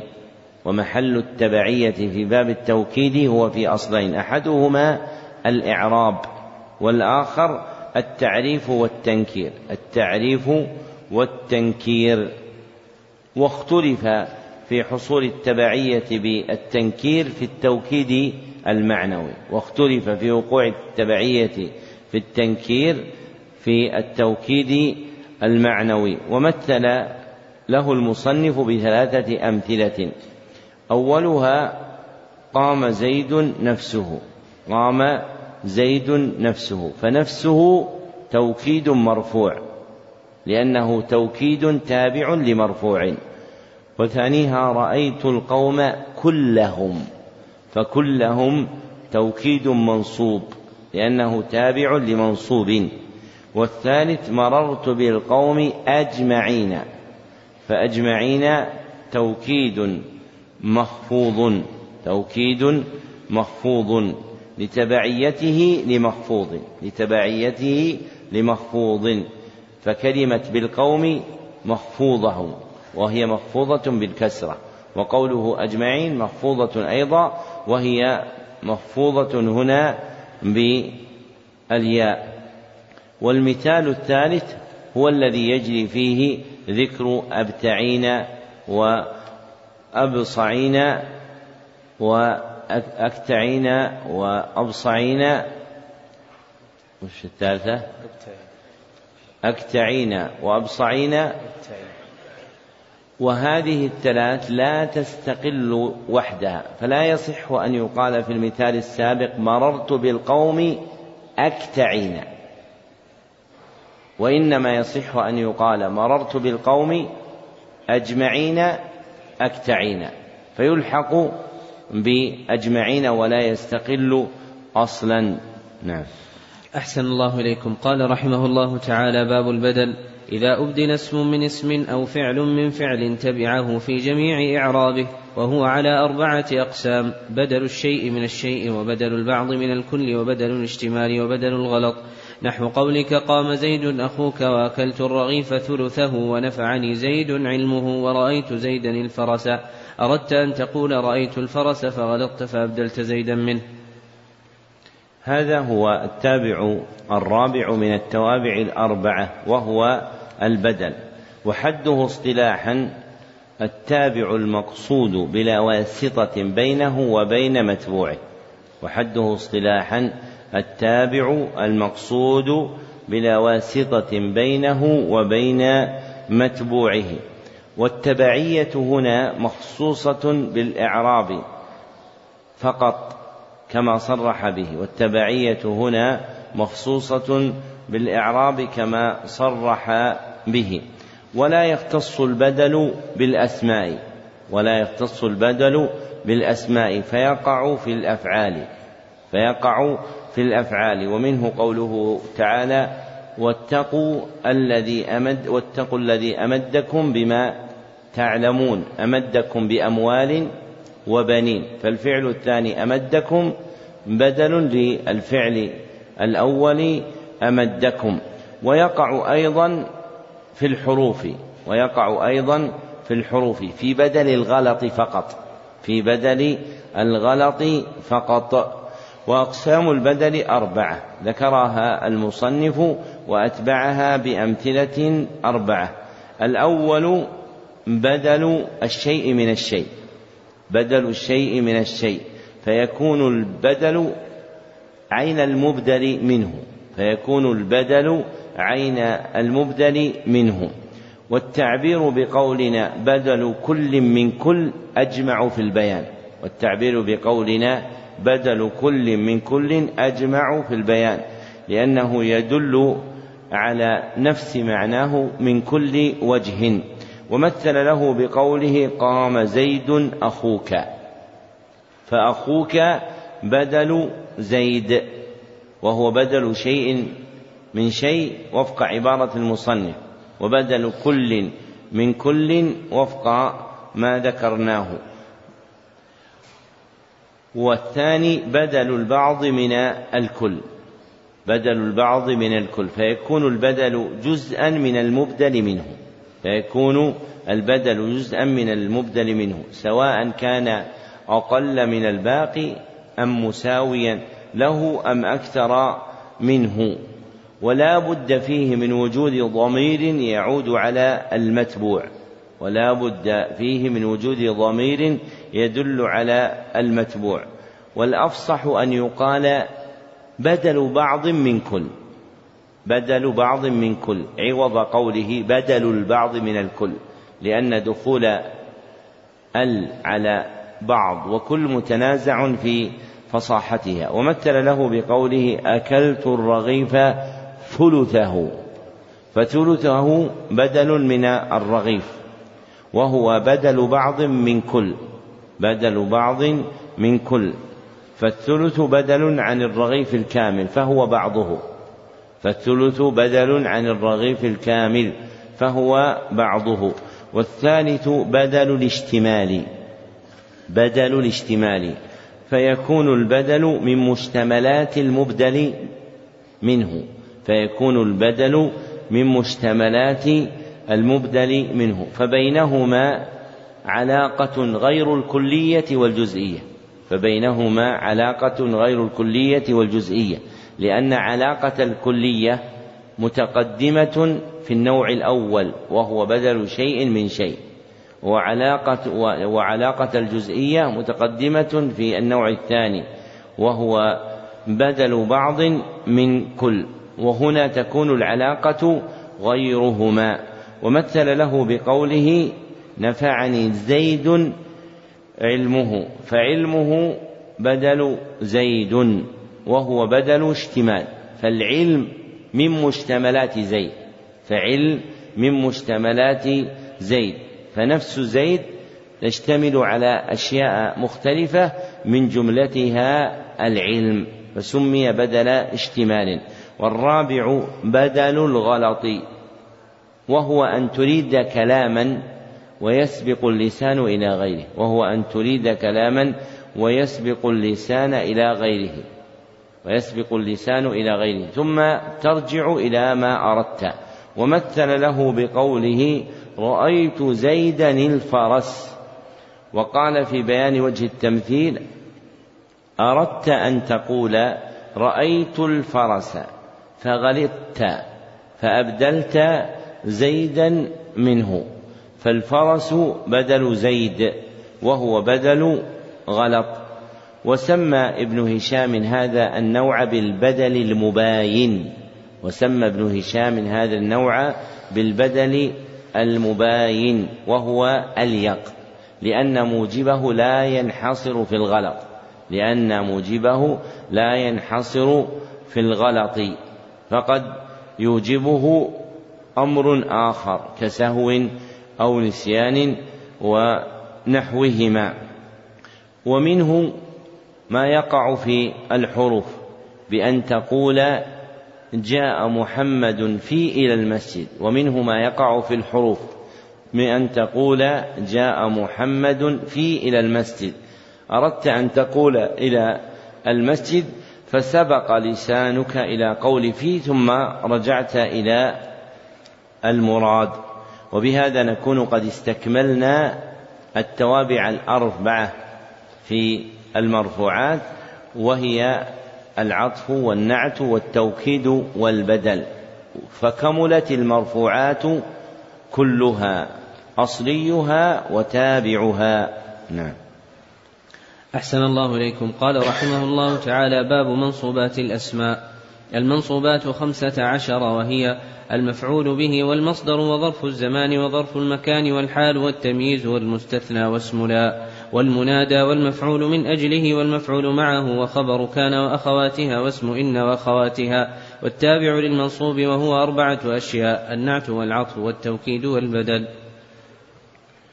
لما فرغ المصنف من بيان الحكم الأول وهو مرفوعات الأسماء شرع يبين منصوبات الأسماء وأجملها تسهيلا للطالب حذو ما تقدم فعله في مرفوعات الأسماء. إذ أجمل ثم فصل فقرر الأصل الكلي الجامع ثم بين فروعه. وتكون المعدودات من المنصوبات خمسة عشر بجعل ظرف الزمان وظرف المكان معدودا واحدا وهو الظرف. وتكون المعدودات من المنصوبات خمسة عشر بجعل ظرف الزمان وظرف المكان معدودا واحدا وهو الظرف. وبجمع خبر كان وأخواتها واسم إن وأخواتها في واحد. وبجمع خبر كان وأخواتها واسم إن وأخواتها في واحد لكونهما يرجعان إلى العوامل الداخلة على المبتدأ والخبر لكونهما يرجعان إلى العوامل الداخلة على المبتدأ والخبر. وتفصيل عد التابع أربعة أشياء وتفصيل عد التابع أربعة أشياء. فإذا عددتها وفق ما ذكرنا من الجمع والتفصيل تكون هذه المنصوبات تكون هذه المنصوبات خمسة عشر منصوبا وسلك بعضهم مسلكا آخر في عدها واختلف بين القائلين بتلك الطرائق في العد في تبليغها خمسة عشر. إذ ذكروا أن العدول عن الطريقة التي ذكرناها يجعلها أربعة عشر فاختلفوا في المتمم الخامس عشر. وأحسن ما يقال في تكميل عدة الأربعة عشر على القائلين بها أن متممها هو المذكور عند المصنف فيما تقدم وهما مفعولا ظننت وأخواتها. وهما مفعولا ظننت وأخواتها. فإن عددناها خمسة عشر وفق المسلك الذي اخترناه فقد تمت. وإن سلك غير هذا المسلك من طرائق العادين الذين عدوها الذين عدوها فجعلوها أربعة عشر ثم تنازعوا في المتمم الخامس عشر. فأحسن ما يقال إن خامس عشرها هو ما تقدم عند المصنف نفسه في العوامل الداخلة عن المبتدأ من مفعولة ظننت وأخواتها. نعم.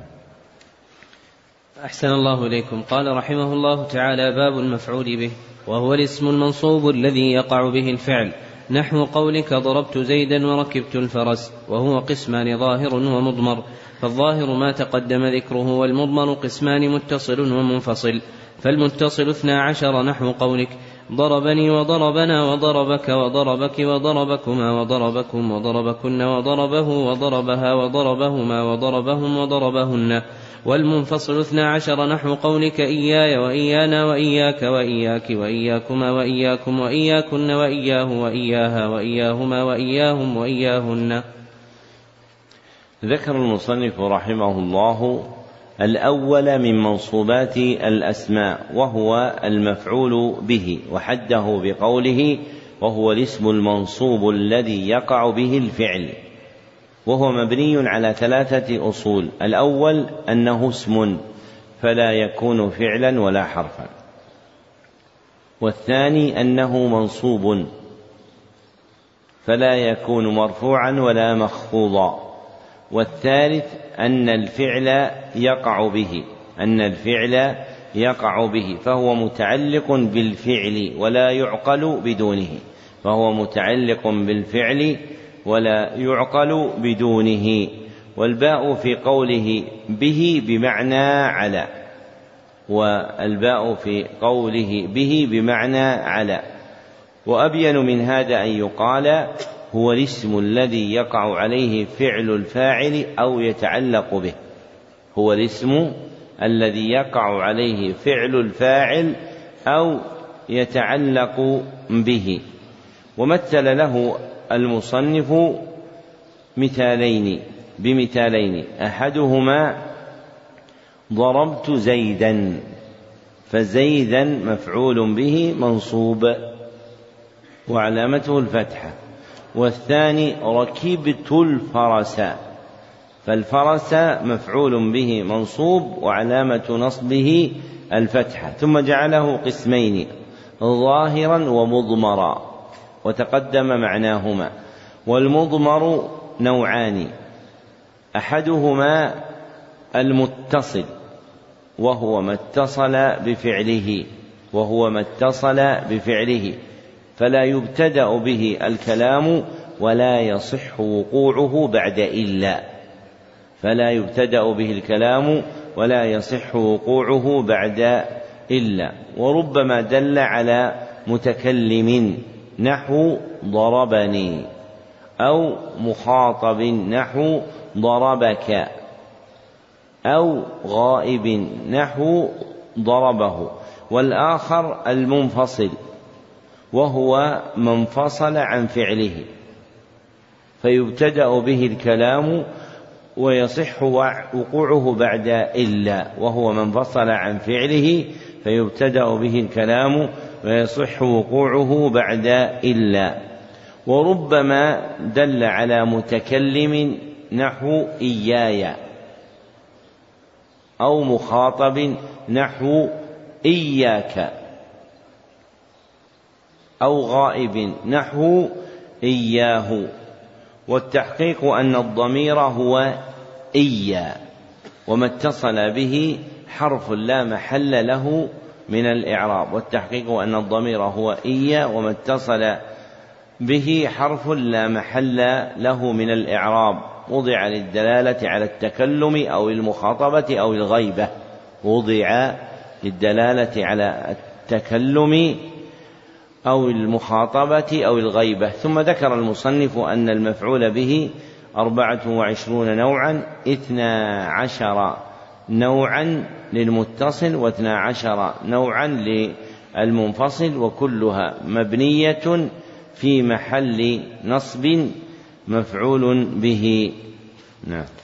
أحسن الله إليكم. قال رحمه الله باب المصدر. المصدر هو الاسم المنصوب الذي يجيء ثالثا في تصريف الفعل نحو ضرب يضرب ضربا وهو قسمان لفظي ومعنوي فإن وافق لفظه لفظ فعله فهو لفظي نحو قتلته قتلا وإن وافق معنى فعله دون لفظه فهو معنوي نحو جلست قعودا وقمت وقوفا وما أشبه ذلك. ذكر المصنف رحمه الله الثاني من منصوبات الأسماء وهو باب المصدر. والمقصود منه هنا هو المفعول المطلق. والمقصود منه هنا هو المفعول المطلق. فالمصدر أوسع من هذا. فالمصدر أوسع من هذا. إذ المصدر هو اسم الحدث الجاري على فعله أو غير فعله. هو اسم الحدث الجاري على فعله أو غير فعله. فمثلا قولك أعجبني فهمك. فمثلا قولك أعجبني فهمك. فكلمة فهم فيه هي مصدر. فكلمة فهم فيه هي مصدر. ولم تجري وفق الفعل أعجبني. ولم تجري وفق الفعل أعجبني. وأما المفعول المطلق فهو الذي يكون فيه اسم الحدث جاريا على فعله. فهو اسم الحدث الذي يكون فيه فهو اسم الحدث الجاري على فعله حقيقة أو حكما. حقيقة أو حكما. كقولك قمت قياما أو قمت وقوفا. كقولك قمت قياما أو قمت وقوفا. فقولك قياما ووقوفا مفعولان مطلقان. والأول منهما جار وفق فعله لفظا والثاني وهو وقوفا جار وفق فعله معنى وحده المصنف بقوله الاسم المنصوب الذي يجيء ثالثا في تصريف الفعل فهو مبني على ثلاثة أصول. الأول أنه اسم فلا يكون فعلا ولا حرفا. والثاني أنه منصوب. فلا يكون مرفوعا ولا مخفوضا. والثالث أنه يجيء ثالثا في تصريف الفعل.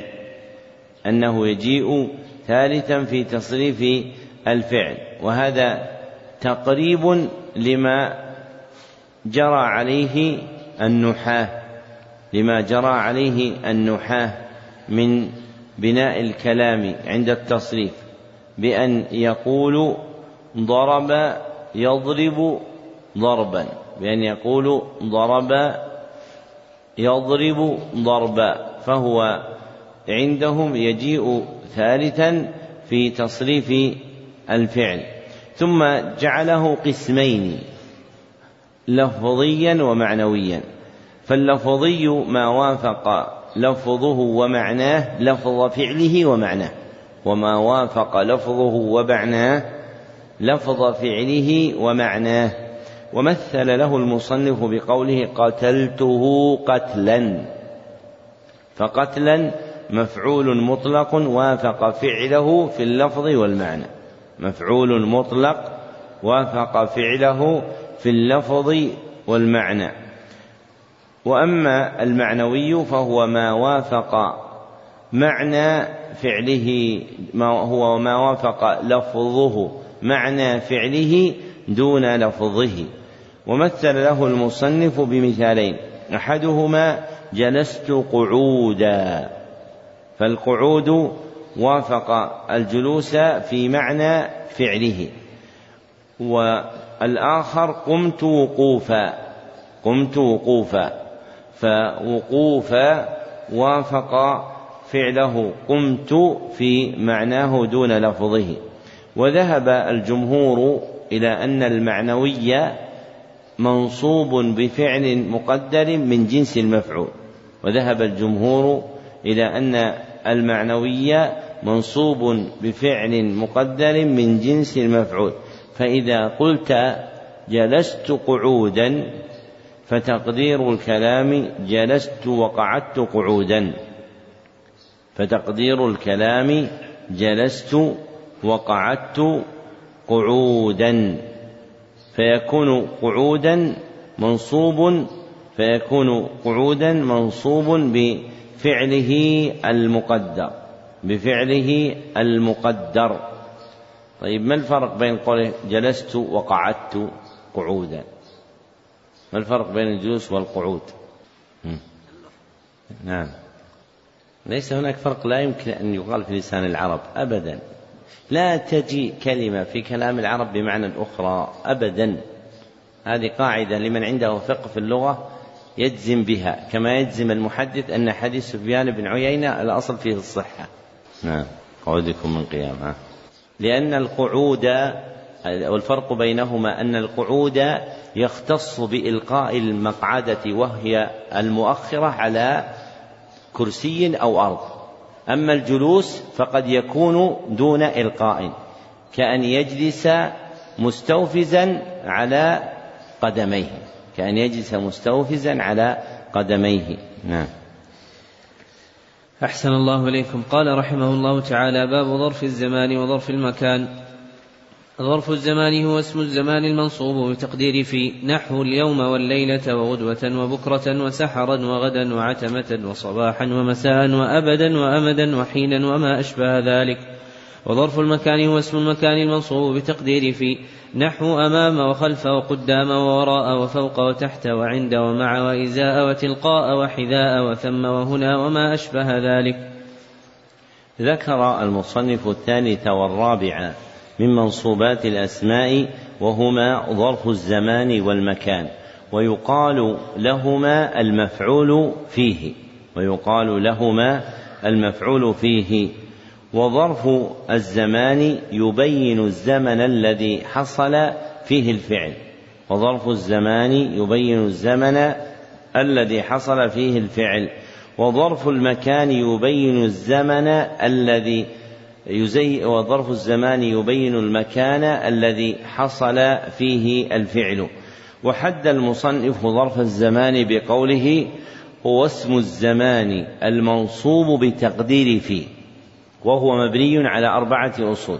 الأول أنه اسم فلا يكون فعلا ولا حرفا. والثاني أنه اسم مختص بالزمان فلا يكون اسما لغيره. أنه اسم مختص بالزمان فلا يكون اسما لغيره. وضابطه صحة وقوعه جوابا لسؤال أداته متى؟ وضابطه صحة وقوعه جوابا لسؤال أداته متى؟ كأن يقال متى أتيت فتقول أتيت مساء. والثالث أنه منصوب فلا يكون مرفوعا ولا مخفوضا. والرابع أنه منصوب بتقدير في أي متضمن معناه أي متضمن معناه. ثم ذكر اثني عشر اسما من أسماء الزمان وهي اليوم والليلة وغدوة إلى آخر ما ذكره. فإذا جاءت في جملة على تقدير في أعربت ظرف زمان. مثاله سرت الليلة.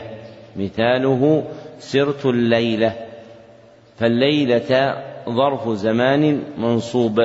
وهو على تقدير في وهو على تقدير في. كأنك تقول سرت في الليلة. سرت في الليلة.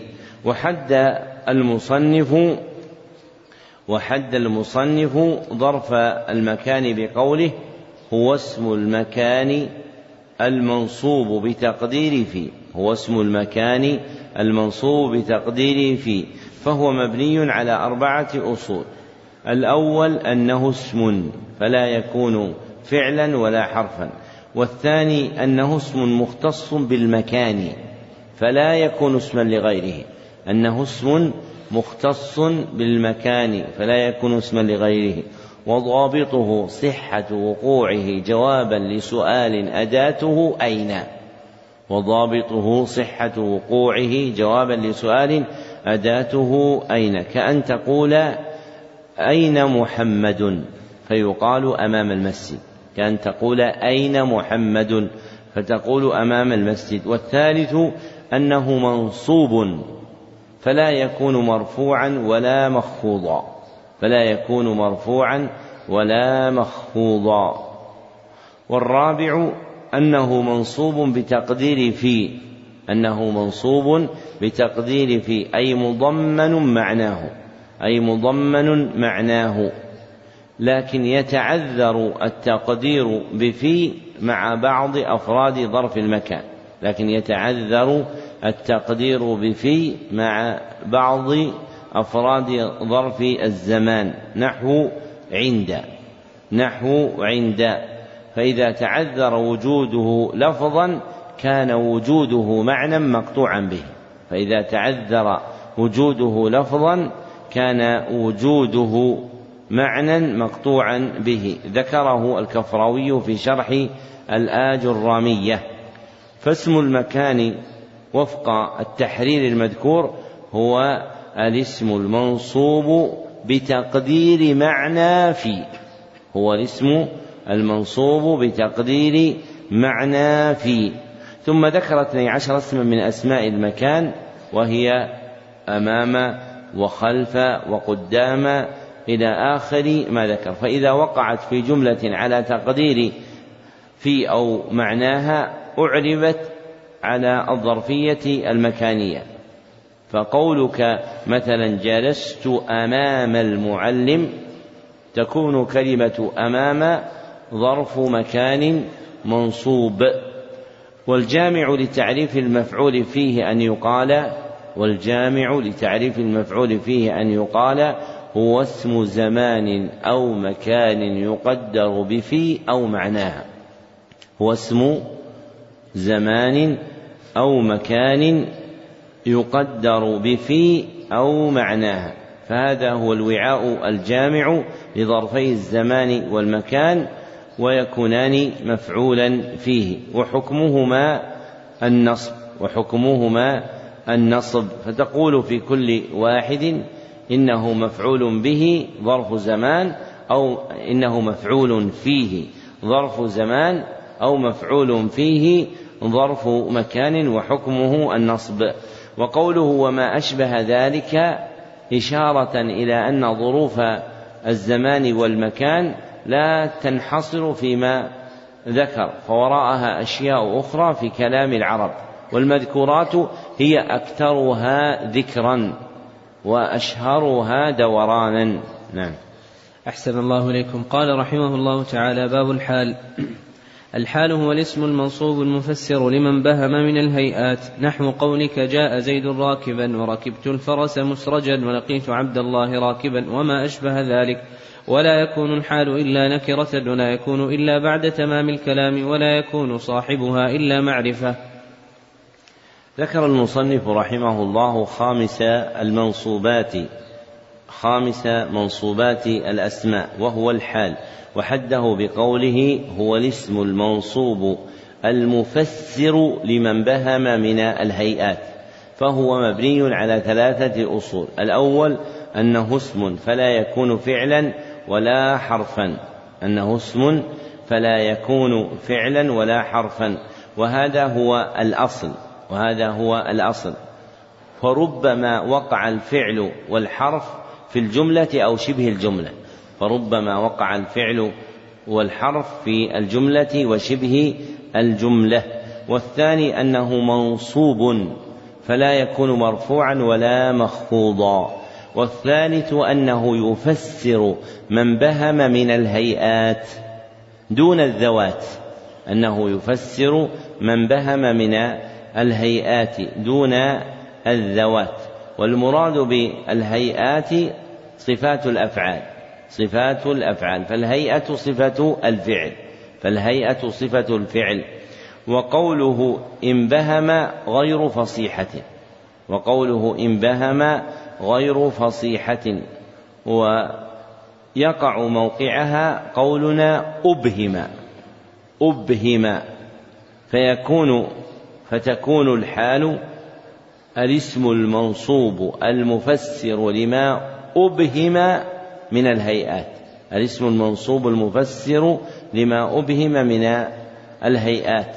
وتقدم أنه يخلى من ذكر الحكم فيقال هو الاسم المفسر لما أبهم من الهيئات. الاسم المفسر لما أبهم من الهيئات. وضابطه صحة وقوعه جوابا لسؤال أداته كيف؟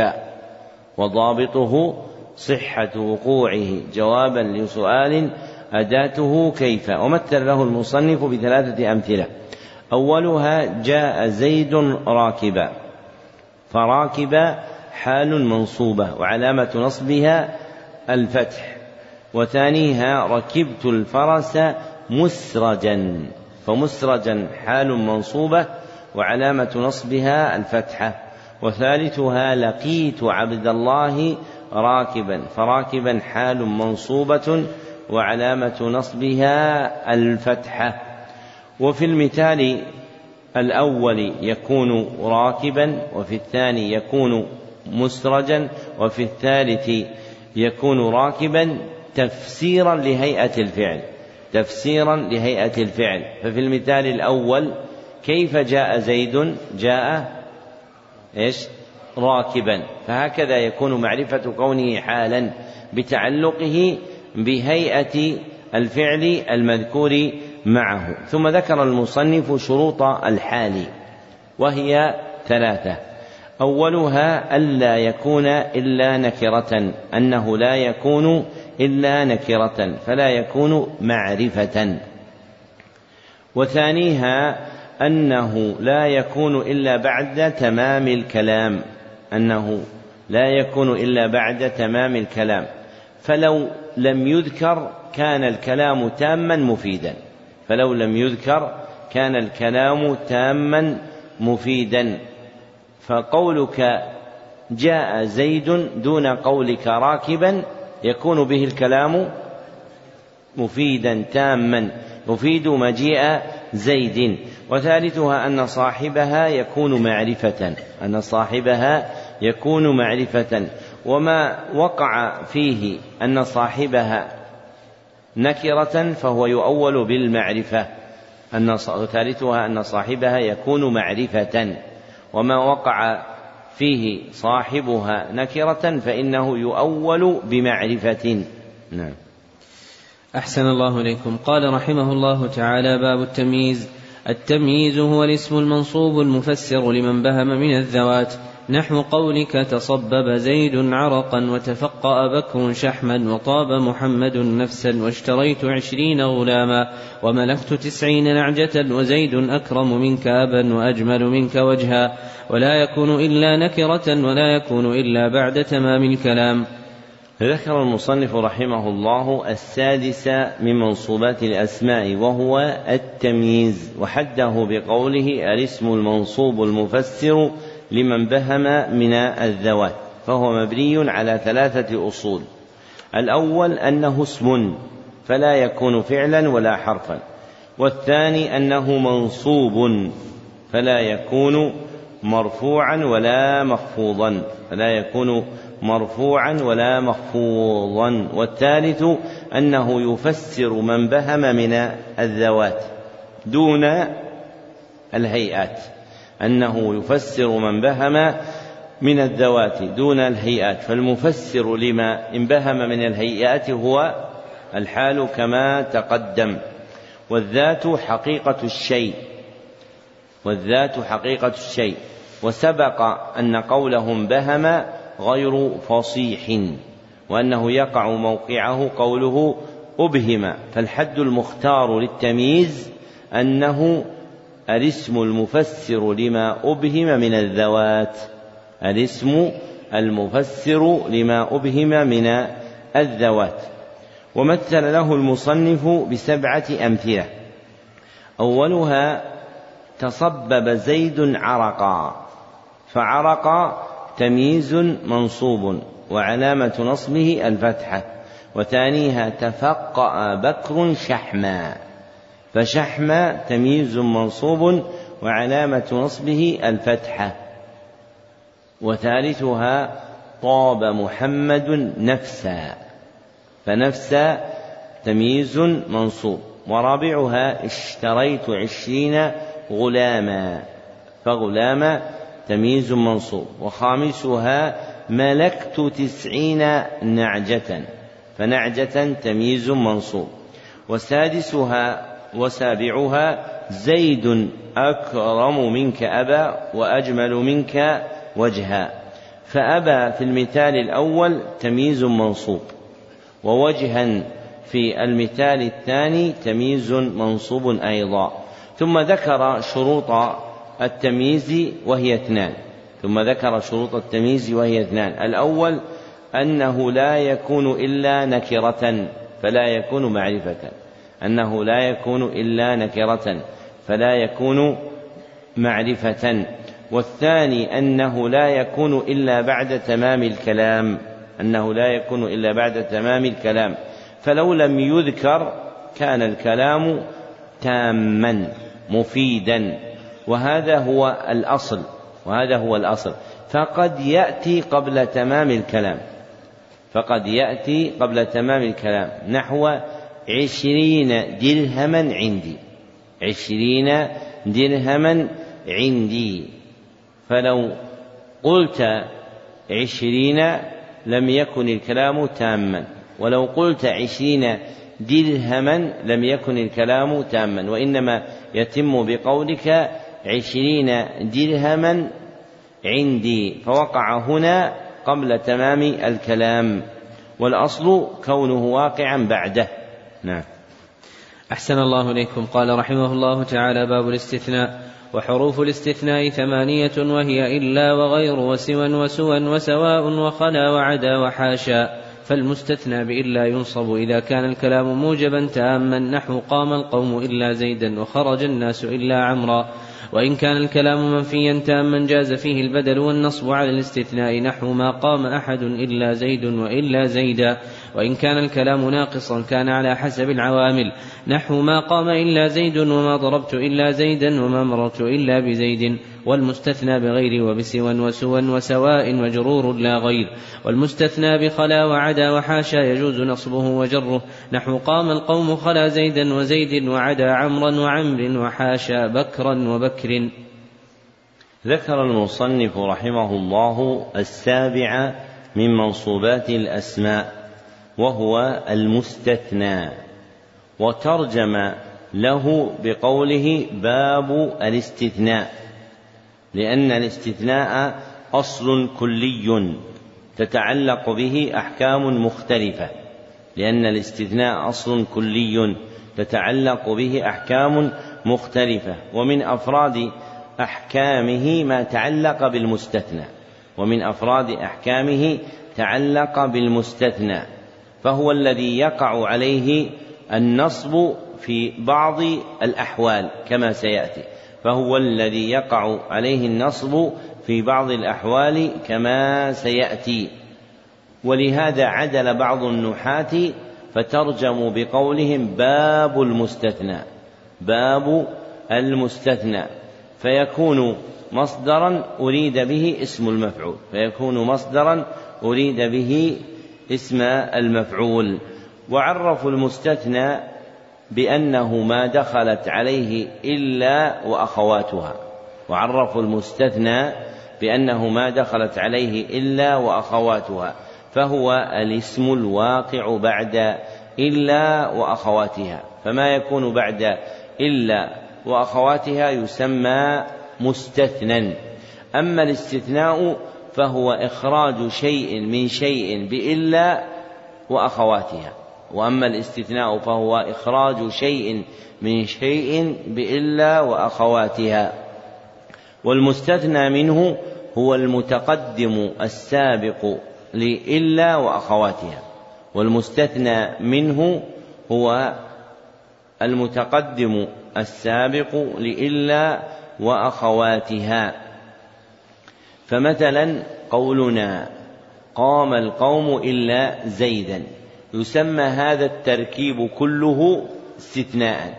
يسمى هذا التركيب كله استثناء. والمستثنى فيه هو زيد أي الذي أعطي حكما وحده. والمستثنى منه أي الذي أفرد عنه زيد وأخرج عن حكمه هو القوم في المثال المذكور.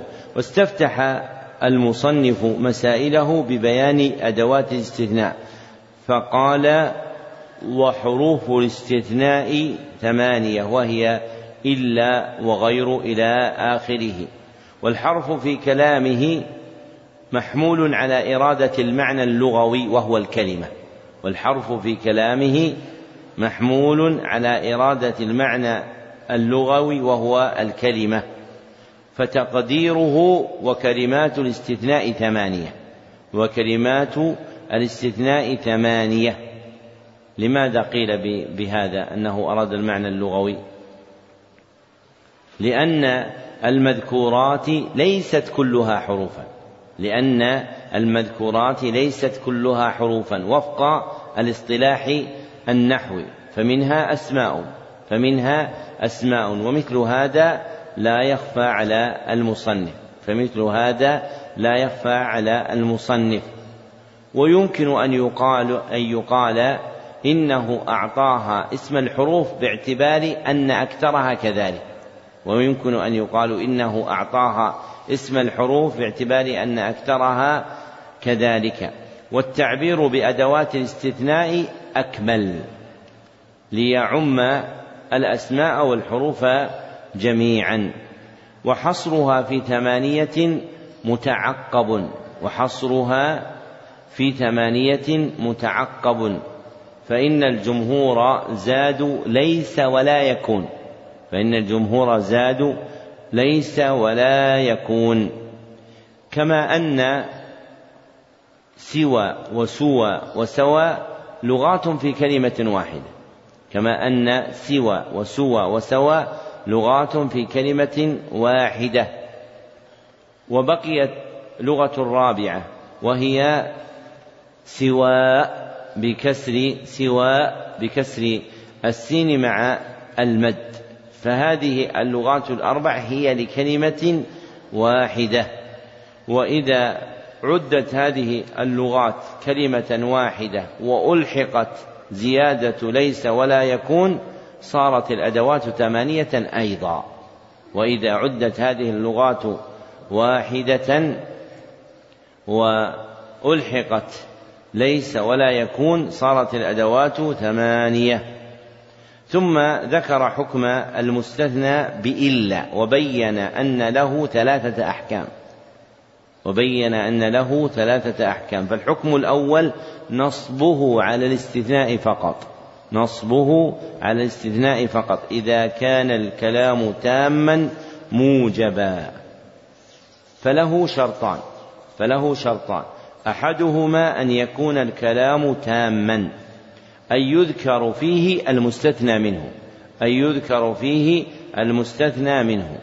والآخر أن يكون الكلام موجبا أي مثبتا لا يسبقه نفي أو شبه النفي وهو النهي والدعاء. لا يسبقه نفي أو شبه نفي وهو النهي والدعاء. ومثل له المصنفين المصنف بمثالين. الأول قام القوم إلا زيد. والثاني خرج الناس إلا عمرا. فالكلام في الجملتين تام إيش؟ موجب. فالكلام في الجملتين تام موجب. فتمامه بذكر المستثنى منه وإيجابه بكونه إيش؟ مثبتا بكونه مثبتا خال من النفي. والحكم الثاني نصبه على الاستثناء مع جواز إعرابه بدلا أيضا. نصبه على الاستثناء مع جواز إعرابه بدلا أيضا. وذلك إذا كان الكلام تاما منفيا.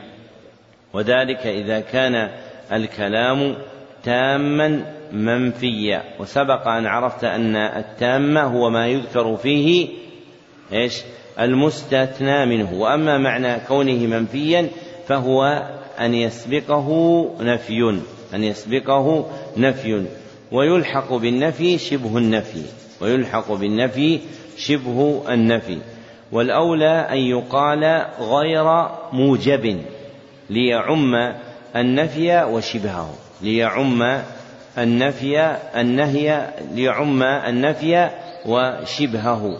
ومثل له المصنف بمثال واحد وهو ما قام أحد إلا زيد وإلا زيدا. فيجوز أن ينصب على الاستثناء. فيجوز أن ينصب على الاستثناء. ويجوز أن يعرب بدلا. فيرفع لأنه بدل عن القوم. فيرفع لأنه بدل عن القوم. فيكون بدل بعض عن كل. فيكون بدل بعض عن كل.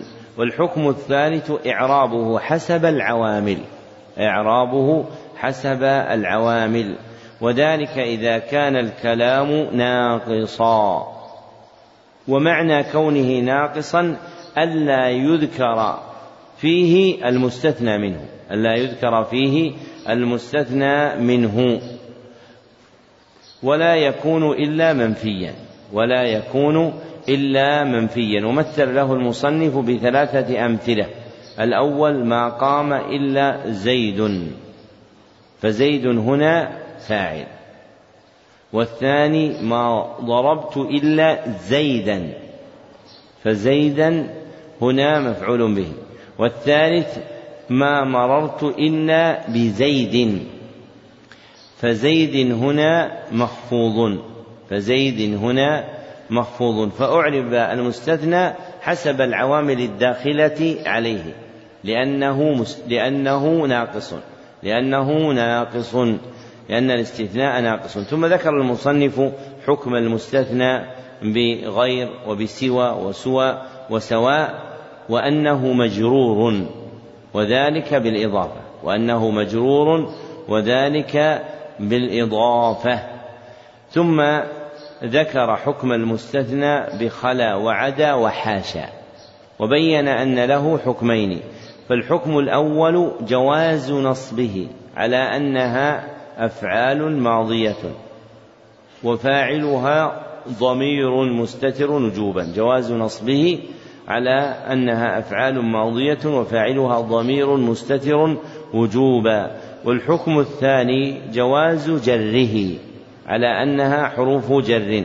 ومثل له المصنف بثلاثة أمثلة نسقا هي قام القوم خلا زيدا وزيد وعدا عمرا وعمر وحاشا بكرا وبكر. فنصبه تارة باعتبار أن كل واحد منها مفعول به. وخفضها تارة أخرى باعتبار أن خلا وحاشا وعدا حروف جر. وإذا سبقت خلا وعدا وحاشا بما تعين النصب. وإذا سبقت خلا وعدا وحاشا بما تعين النصب. فإذا وقع في جملة ما خلا أو ما عدا أو ما حاشا فما بعدها يكون منصوبا. فما بعدها يكون منصوبا. نعم. أحسن الله إليكم. قال رحمه الله تعالى باب لا. اعلم أن لا تنصب النكرة بغير تنوين إذا باشرت النكرة ولم تتكرر. لا. نحو لا رجل في الدار. فإن لم تباشرها وجب الرفع وجب تكرار لا. نحو لا في الدار رجل ولا امرأة. وإن تكررت لا جاز إعمالها وإلغاؤها. فإن شئت قلت لا رجل في الدار ولا امرأة. وإن شئت قلت لا رجل في الدار ولا امرأة. ذكر المصنف رحمه الله الثامن من منصوبات الأسماء وهو اسم لا النافية للجنس. اسم لا النافية للجنس. فترجمته بقوله باب لا باعتبار الأداة. فترجمته بقوله باب لا باعتبار الأداة. أما المنصوب فهو اسم لا النافية للجنس. أما المنصوب فهو اسم لا النافية للجنس. ومجموع ما ذكره المصنف من أحوالها ثلاث. ومجموع ما ذكره المصنف من أحوالها ثلاث. فالحال الأولى أن اسمها إن كان مضافا أو شبيها بالمضاف نصب معربا. أن اسمها إن كان مضافا أو شبيها بالمضاف نصب معربا. وإن كان مفردا بني على ما ينصب به. وإن كان مفردا بني على ما ينصب به. والمراد بالمفرد هنا ما ليس جملة ولا شبه جملة. والمراد بالمفرد هنا ما ليس جملة ولا شبه جملة. والمضاف هو الاسم المتقيد بالنسبة إلى اسم آخر. والمضاف هو الاسم المتقيد بالنسبة إلى اسم آخر. كقولك عبد الله كقولك عبد الله فكلمة عبد هنا تسمى مضافا لتقييدها بنسبتها إلى الاسم الآخر وهو الاسم الأحسن الله. وشبه المضاف هو ما تعلق به شيء من تمام معناه. ما تعلق به شيء من تمام معناه. كقولك ذاكرا ربك. كقولك ذاكرا ربك. فلو قلت ذاكرا لم يتبين المراد للسامع. لم يتبين المراد للسامع. فإن الذكر يقع لأفراد مختلفة. فإذا قلت ربك تم المعنى وتبين من يراد ذكره. تم المعنى وتبين من من يراد ذكره. ونصب لا اسمها يكون بشروط ثلاثة ونصب لا اسمها يكون بشروط ثلاثة. الأول أن يكون اسمها نكرة أن يكون اسمها نكرة وثانيها أن يكون اسمها متصلا بها أن يكون اسمها متصلا بها أي غير مفصول عنها ولو بالخبر أي غير مفصول عنها ولو بالخبر. وثالثها ألا تتكرر لا في الجملة. ألا تتكرر لا في الجملة. وزيد شرط رابع وهو ألا تكون مقترنة بحرف جر. ألا تكون مقترنة بحرف جر. ومثل له المصنف بمثال واحد لا رجل في الدار. لا رجل في الدار. فرجل اسم لا مبني على الفتح. اسم لا مبني على الفتح. والحال الثانية أنها لا تؤثر عملا. والحال الثانية أنها لا تؤثر عملا. وذلك إذا لم تباشر النكرة. وذلك إذا لم تباشر النكرة. أي فصل بينها وبين النكرة. فيجب الرفع ويجب تكرار لا كما ذكر المصنف. فيجب الرفع ويجب تكرار لا كما ذكر المصنف. والمختار عدم وجوب التكرار. ولكنه الأفصح عدم وجوب التكرار ولكنه الأفصح. ومثل له المصنف بمثال واحد وهو لا في الدار رجل ولا امرأة لا في الدار رجل ولا امرأة. فرجل هنا مبتدأ مؤخر وامرأة معطوف على رجل المرفوع. واقتضى هذا الحكم واقتضى هذا الحكم وجود الفصل بين لا ونكرتها فوقع بينهم كلمتان هما في الدار فوقع بينهم كلمتان هما في الدار. والحال الثالثة جواز إعمالها وإلغائها جواز إعمالها وإلغائها وذلك إذا باشرت النكرة وتكررت وذلك إذا باشرت النكرة وتكررت. فإن شئت قلت لا رجل في الدار ولا امرأة. وإذا شئت قلت أو وإن شئت قلت لا رجل في الدار ولا امرأة كما مثل المصنف. فلا هنا باشرت النكرة أي لم يفصل بين لا وبين النكرة بشيء وتكررت. فيجوز إعمالها ويجوز إلغاء عملها. فإما أن تعمل بالنصب وإما أن تلغى ويعرب ما يذكر معها مبتدأ مرفوعا. نعم. أحسن الله إليكم. قال رحمه الله باب المنادى. المنادى خمسة أنواع المفرد العلم والنكرة المقصودة والنكرة غير المقصودة والمضاف والمشبه بالمضاف. فأما المفرد العلم والنكرة المقصودة فيبنيان على الضم من غير التنوين نحو يا زيد ويا رجل. والثلاثة الباقية منصوبة لا غير. ذكر المصنف رحمه الله التاسع من منصوبات الأسماء وهو المنادى وحده اسم وقع عليه طلب الإقبال بيا أو إحدى أخواتها. اسم وقع عليه طلب الإقبال بيا أو إحدى أخواتها وهو قسمان معرب ومبني. معرب ومبني. وأخوات يا الهمزة وأي وآ بالمد. الهمزة وأي وآ بالمد. وأيا وهيا وآي. وأيا وهيا وآي. فهذه هي أخوات يا في إفادة النداء. وبوب المصنف باب المنادى. دون تقييده بشيء لأن للنداء أحكاما مختصة كما سيأتي. فللمنادى حالان فللمنادى حالان. الحال الأولى البناء على على الضم البناء على الضم. وذلك إذا كان المنادى مفردا عالما أو نكرة مقصودة. وذلك إذا كان المنادى مفردا علما أو نكرة مقصودة والمراد بالمفرد هنا ما ليس مضافا ولا شبيها بالمضاف. ما ليس مضافا ولا شبيها بالمضاف.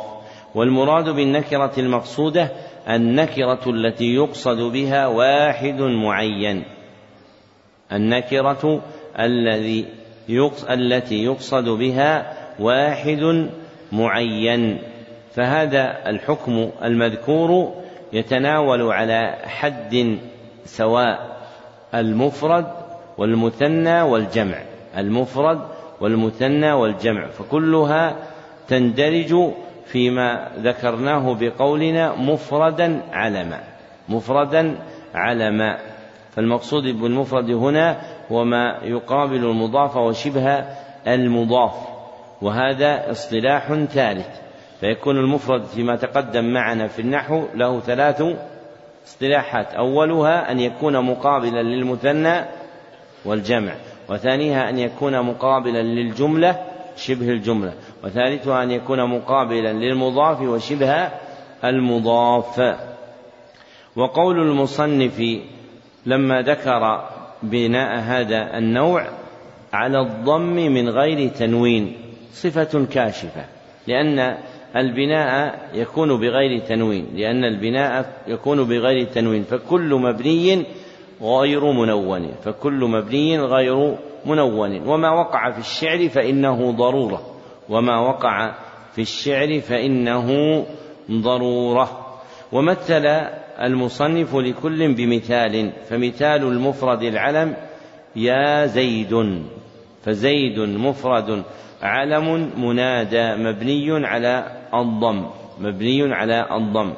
ولو كان يا زيدان يا زيدان فزيدان منادا مفرد منادا مفرد مبني على الألف لأنه مثنى. ولو كان يا زيدون فزيدون منادى مفرد وهو مبني على واو الجماعة لأنه مذكر سالم. ومثال النكرة المقصودة يا رجل يا رجل عند إرادتك الإقبال من أحد بعينه. فرجل نكرة مقصودة منادى مبنية على الضم والحال الثانية النصب. وذلك إذا كان المنادى نكرة غير مقصودة أو مضافا أو شبيها بالمضاف. والمراد بالنكرة المقصودة نكرة لا يقصد بها أحد بعينه نكرة لا يقصد بها أحد بعينه. كقول الأعمى يا رجلا خذ بيدي. يريد أي أحد حوله. كقول الأعمى يا رجلا خذ بيدي. يريد أي أحد حوله. فمتى وقعت النكرة غير مقصودة؟ فإن حكمها فإن حكمها النصب.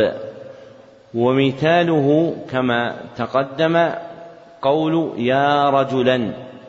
فرجلا منادى وحكمه هنا النصب لأنه إيش؟ نكرة غير مقصودة. ومثال المضاف يا عبد الله اصبر على تعلم النحو. يا عبد الله اصبر على تعلم النحو.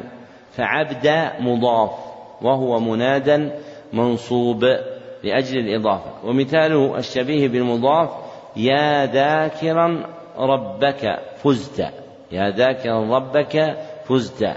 فذاكرا منادى منصوب لأنه شبيه بالمضاف. لأنه شبيه بالمضاف. نعم. أحسن الله إليكم. قال رحمه الله باب المفعول من أجله وهو الاسم المنصوب الذي يذكر بيانا لسبب وقوع الفعل. نحو قولك قام زيد إجلالا لعمر وقصدتك ابتغاء معروفك. ذكر المصنف رحمه الله العاشر من منصوبات الأسماء وهو المفعول من أجله ويقال له أيضا المفعول لأجله ويسمى أيضا المفعول له. ويسمى أيضا المفعول له وحده بقوله الاسم المنصوب الذي يذكر بيانا لسبب وقوع الفعل فهو مبني على ثلاثة أصول. الأول أنه اسم فلا يكون فعلا ولا حرفا والثاني أنه منصوب فلا يكون مرفوعا ولا مخفوضا والثالث أنه يذكر بيانا لسبب وقوع الفعل. يذكر بيانا لسبب وقوع الفعل فيقع جوابا لسؤال تقديره لماذا حدث الفعل فيقع جوابا لسؤال تقديره لماذا حدث الفعل. ومثل له المصنف بمثالين الأول قام زيد إجلالا لعمر فإجلالا مفعول لأجله منصوب وعلامة نصبه الفتحة والثاني قصدتك ابتغاء معروفك. فابتغاء مفعول لأجله منصوب وعلامة نصبه الفتحة. وكل واحد منهما يصدق عليه السؤال المتقدم لماذا حدث الفعل؟ فمثلا لماذا قام زيد؟ ولماذا قصدت هذا؟ نعم. أحسن الله إليكم. قال رحمه الله تعالى باب المفعول معه وهو الاسم المنصوب الذي يذكر لبيان من فعل معه الفعل. نحو قولك جاء الأمير والجيش واستوى الماء والخشبة. وأما خبر كان وأخواتها واسم إن وأخواتها فقد تقدم ذكرهما في المرفوعات وكذلك التوابع فقد تقدمت هناك.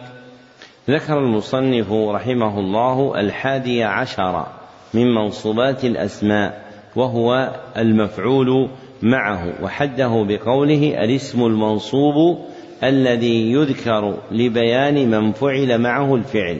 وهو مبني على ثلاثة أصول. الأول أنه اسم فلا يكون فعلا ولا حرفا. والثاني أنه منصوب فلا يكون مرفوعا ولا مخفوضا. والثالث أنه يذكر لبيان من فعل معه الفعل. يذكر لبيان من فعل من معه الفعل.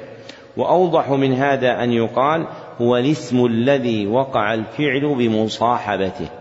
هو الاسم الذي وقع الفعل بمصاحبته. يعني أن المفعول معه يجيء لبيان من فعل ذلك الفعل معه ومثل له المصنف بمثالين. الأول جاء الأمير والجيش فالجيش مفعول معه منصوب والمعنى جاء الأمير مع الجيش والثاني استوى الماء والخشبة. فالخشبة مفعول معه منصوب والمعنى استوى الماء استوت الخشبة مع الماء استوت الخشبة مع الماء. والمثالان المذكوران ينتظم فيهما قسم المفعول معه.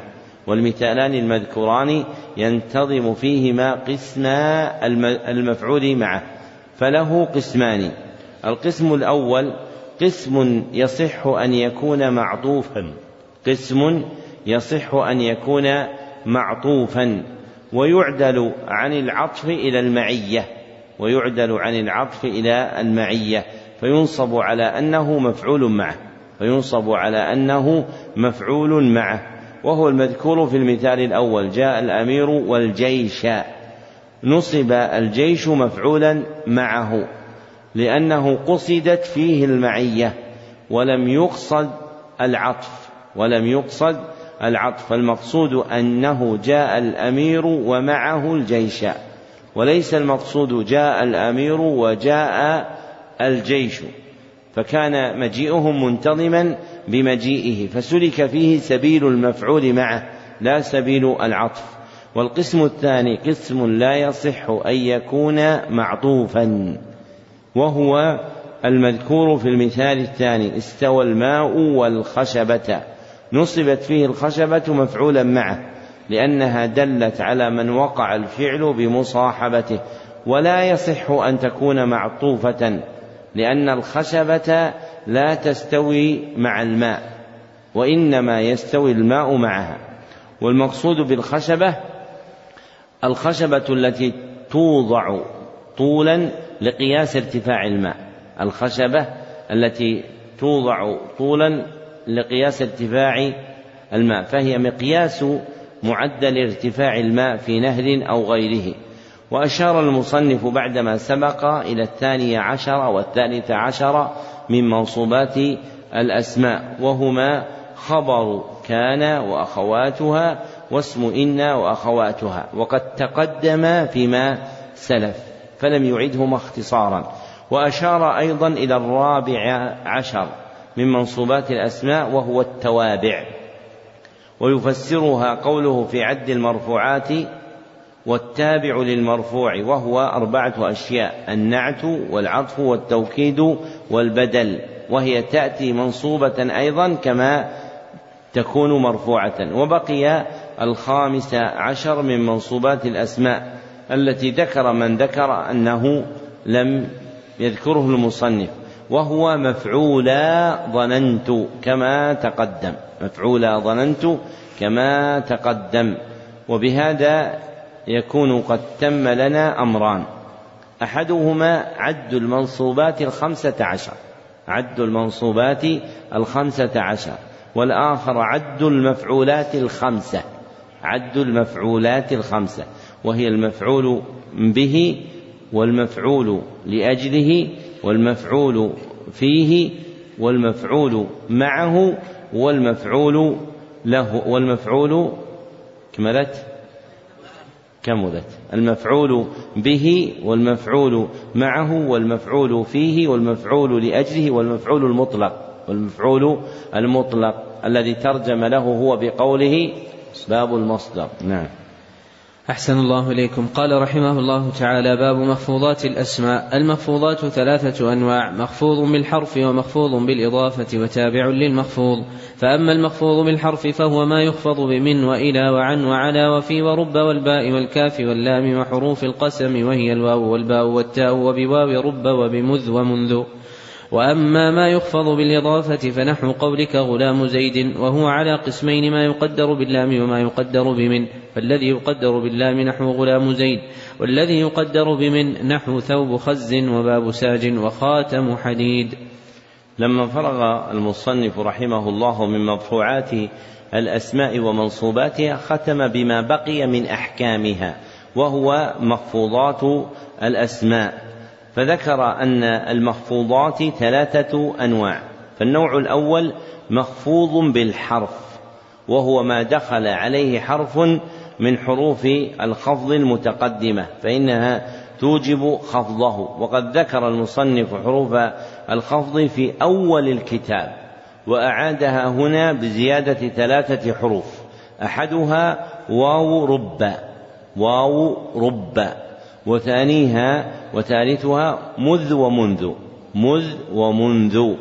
والنوع الثاني مخفوض بالإضافة والإضافة كما سبق نسبة اسم إلى آخر. وتلك النسبة تقتضي خفض ثانيهما تقتضي خفض ثانيهما. ومثل له بقوله غلام زيد فزيد مخفوض بالإضافة وغلام مضاف وغلام مضاف وكل مضاف إليه فهو مخفوض بالإضافة. وجعل المصنف معنى الإضافة على قسمين. وجعل المصنف معنى الإضافة على قسمين. أحدهما ما يقدر باللام. ما يقدر باللام. وضابطه أن يكون ملكا للمضاف إليه أو مستحقا له. وضابطه أن يكون ملكا للمضاف إليه أو مستحقا له ومثل له بقوله غلام زيد أي هذا غلام لزيد ومثل له بقوله غلام زيد أي هذا غلام لزيد. وثانيهما ما يقدر بمن وضابطه أن يكون المضاف بعض المضاف إليه. وضابطه أن يكون المضاف بعض المضاف إليه. ومثل له المصنف بقوله ثوب خز وباب ساج وخاتم حديد. فالإضافة هنا على تقدير من أي هذا ثوب من خز وهذا باب من ساج وهذا خاتم من حديد. وبقي معنى ثالث للإضافة. ذكره جماعة من النحاة وهو أن تكون في معنى في وهو أن تكون في معنى في ومنه قوله تعالى بل مكر الليل والنهار بل مكر الليل والنهار فتقديره بل مكر في الليل والنهار بل مكر في الليل والنهار. والمقدم في التقدير هو التقدير بفي أو بمن. والمقدم في التقدير هو التقدير بفي أو من. وما لا يصلح له هذان التقديران يقدر باللام. وما لا يصلح له هذان التقديران يقدر باللام. والنوع الثالث مخفوض بالتبعية لمخفوض. مخفوض بالتبعية لمخفوض. والتوابع كما تقدم أربعة. النعت والبدل والعطف والتوكيد. وبه يعلم أن المخفوضات نوعان. أن المخفوضات نوعان. أحدهما مخفوض مستقل. مخفوض مستقل. وهو المخفوض بالحرف والمخفوض بالإضافة. والمخفوض بالإضافة. والآخر مخفوض تابع. مخفوض تابع. وهو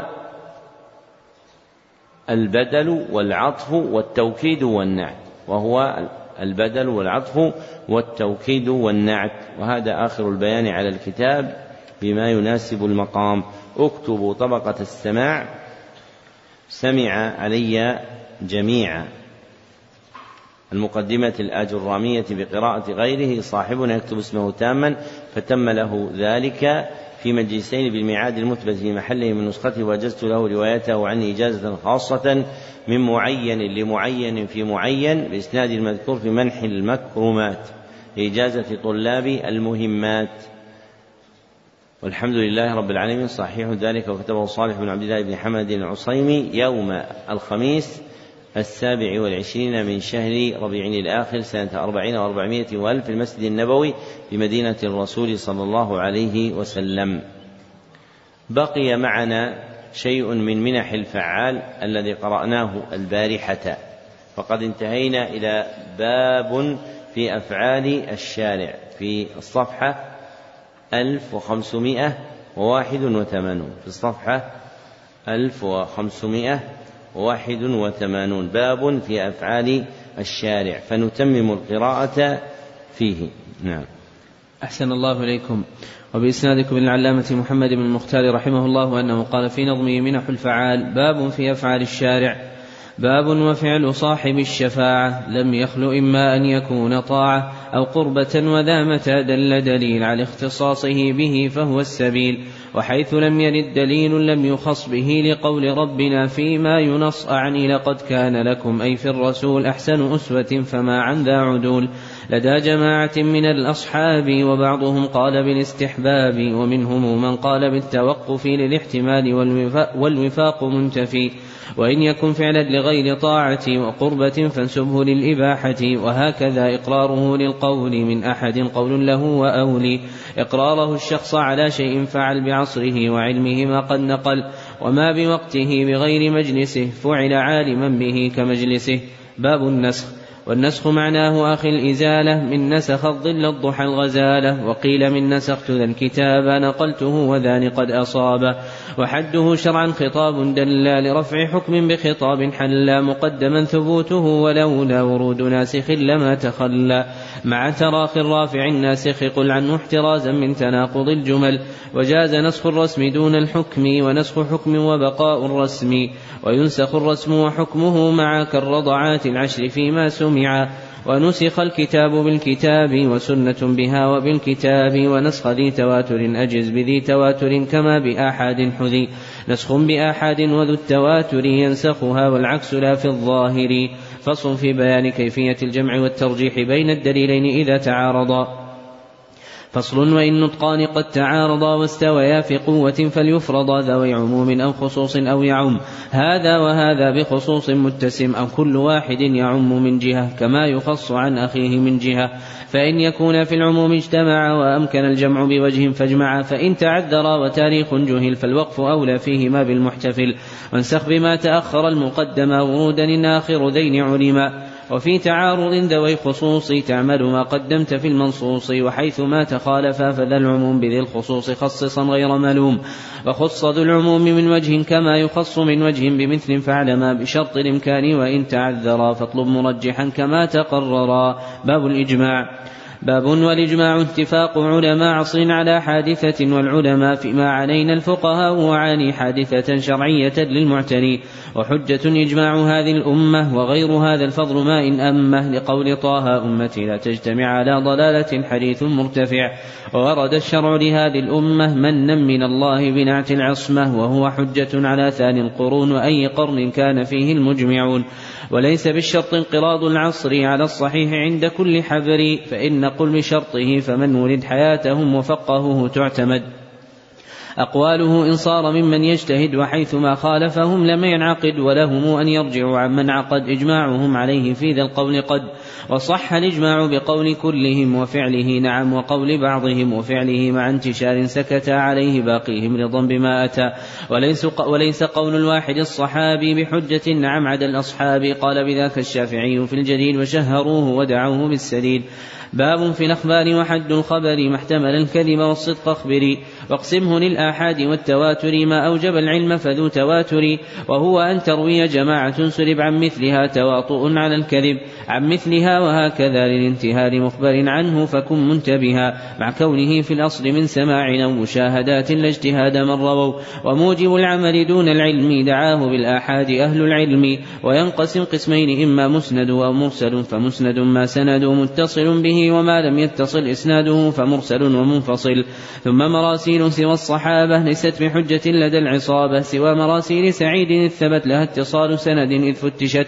وأدخلوا عنعنة في السند وحيثما الشيخ قرأ في مشهد راو وللراوي مقال حدثا أخبرني وإن على شيخ تعن قراءة الراوي بذا أخبرني يقول في المروي لا حدثني فإن أجازه وعنه ما استمع قال إجازة وإن شاء جمع أخبرني إجازة واستعملوا بها الرواية وقيل تهملوا باب القياس باب وإنما القياس رد فرع إلى أصل بما يعد علة جمع لهما في حكم لا نص أو إجماع أهل العلم. ثم القياس صاحب انقسام إلى ثلاثة من الأقسام. قياس علة قياس نسبا إلى دلالة وشبه صاحبا فما به العلة كانت موجبة للحكم ذو العلة عند النسبة وذو الدلالة الذي فيه استدل بواحد من طرفيه فحمل. عليه ثانية ككون العلة لم توجب الحكم ولكن دلت ذو الشبه فرع متردد متردد إلى أصلين يحكم بحمله على أقواهما في شبهه ويشترط في الفرع للأصل تناسب فقط والأصل شرطه ثبوت بدليل يوافق الخصم عليه ذا العدول وشرط ذي العلة الاضطراد في جميع معلولاتها فينتفي. لفظا ومعنى نقضها وقضيا للحكم شرطا كونه مساويا لعلة في النفي والإثبات حيث انتفت لم يسمى بالثبات فعلة جانبة للحكم والحكم مجلوب بها في الفهم. باب باب وأما الحظر والإباحة ففيهما تنازع أتاح قول فريق جملة الأشياء تبقى على الحظر والانتهاء.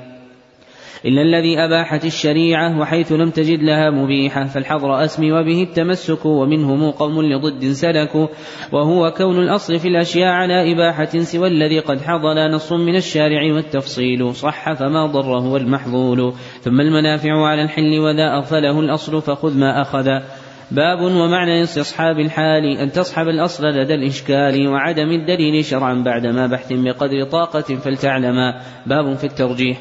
أما الأدلة فقدم الجلي منها على الخفي حكم منجلي وموجب العلم على موجب الظن والنطق قدمه على قيس يعين. وقدم القيس الجلي على الخفي وإن تجد في النطق شيئا يصرف عن صحبة الحال كفى وإلا فاستصحب الحال الذي تجلى. باب ومن شرائط أخي الإفتاء أن يكون عالما بفقه يجمعا أصلا وفرعا وخلافا مذهبا وكامل الآلة في من تدبا له من النقد والاجتهاد وعارفا بمأخذ الرشاد يحتاجه في باب الاستنباط كالنحو واللغة في التعاطي. كعلم أحوال الرجال نقله علم تفسير لآي منزلة واردة تختص بالأحكام وخبر فيها عن التهام وشرط مستفت تأهل لأن يقلد المفتي بفتيا تفجان. وليس للعالم أن يقلد إذ قد تمكن من أن يجتهد. تقليدهم قبول قول القائل بدون حجة لدفع الصائل فادع على هذا قبول قول من صلى عليه الله تقليدا زك. وبعضهم يقول بل هو القبول من قائل لم تدر من أين يقول. فحيث قلنا كان بالقياس يقول في الأحكام أزكى الناس. ساغ لنا تسمية القبول لقوله التقليد في المنقول.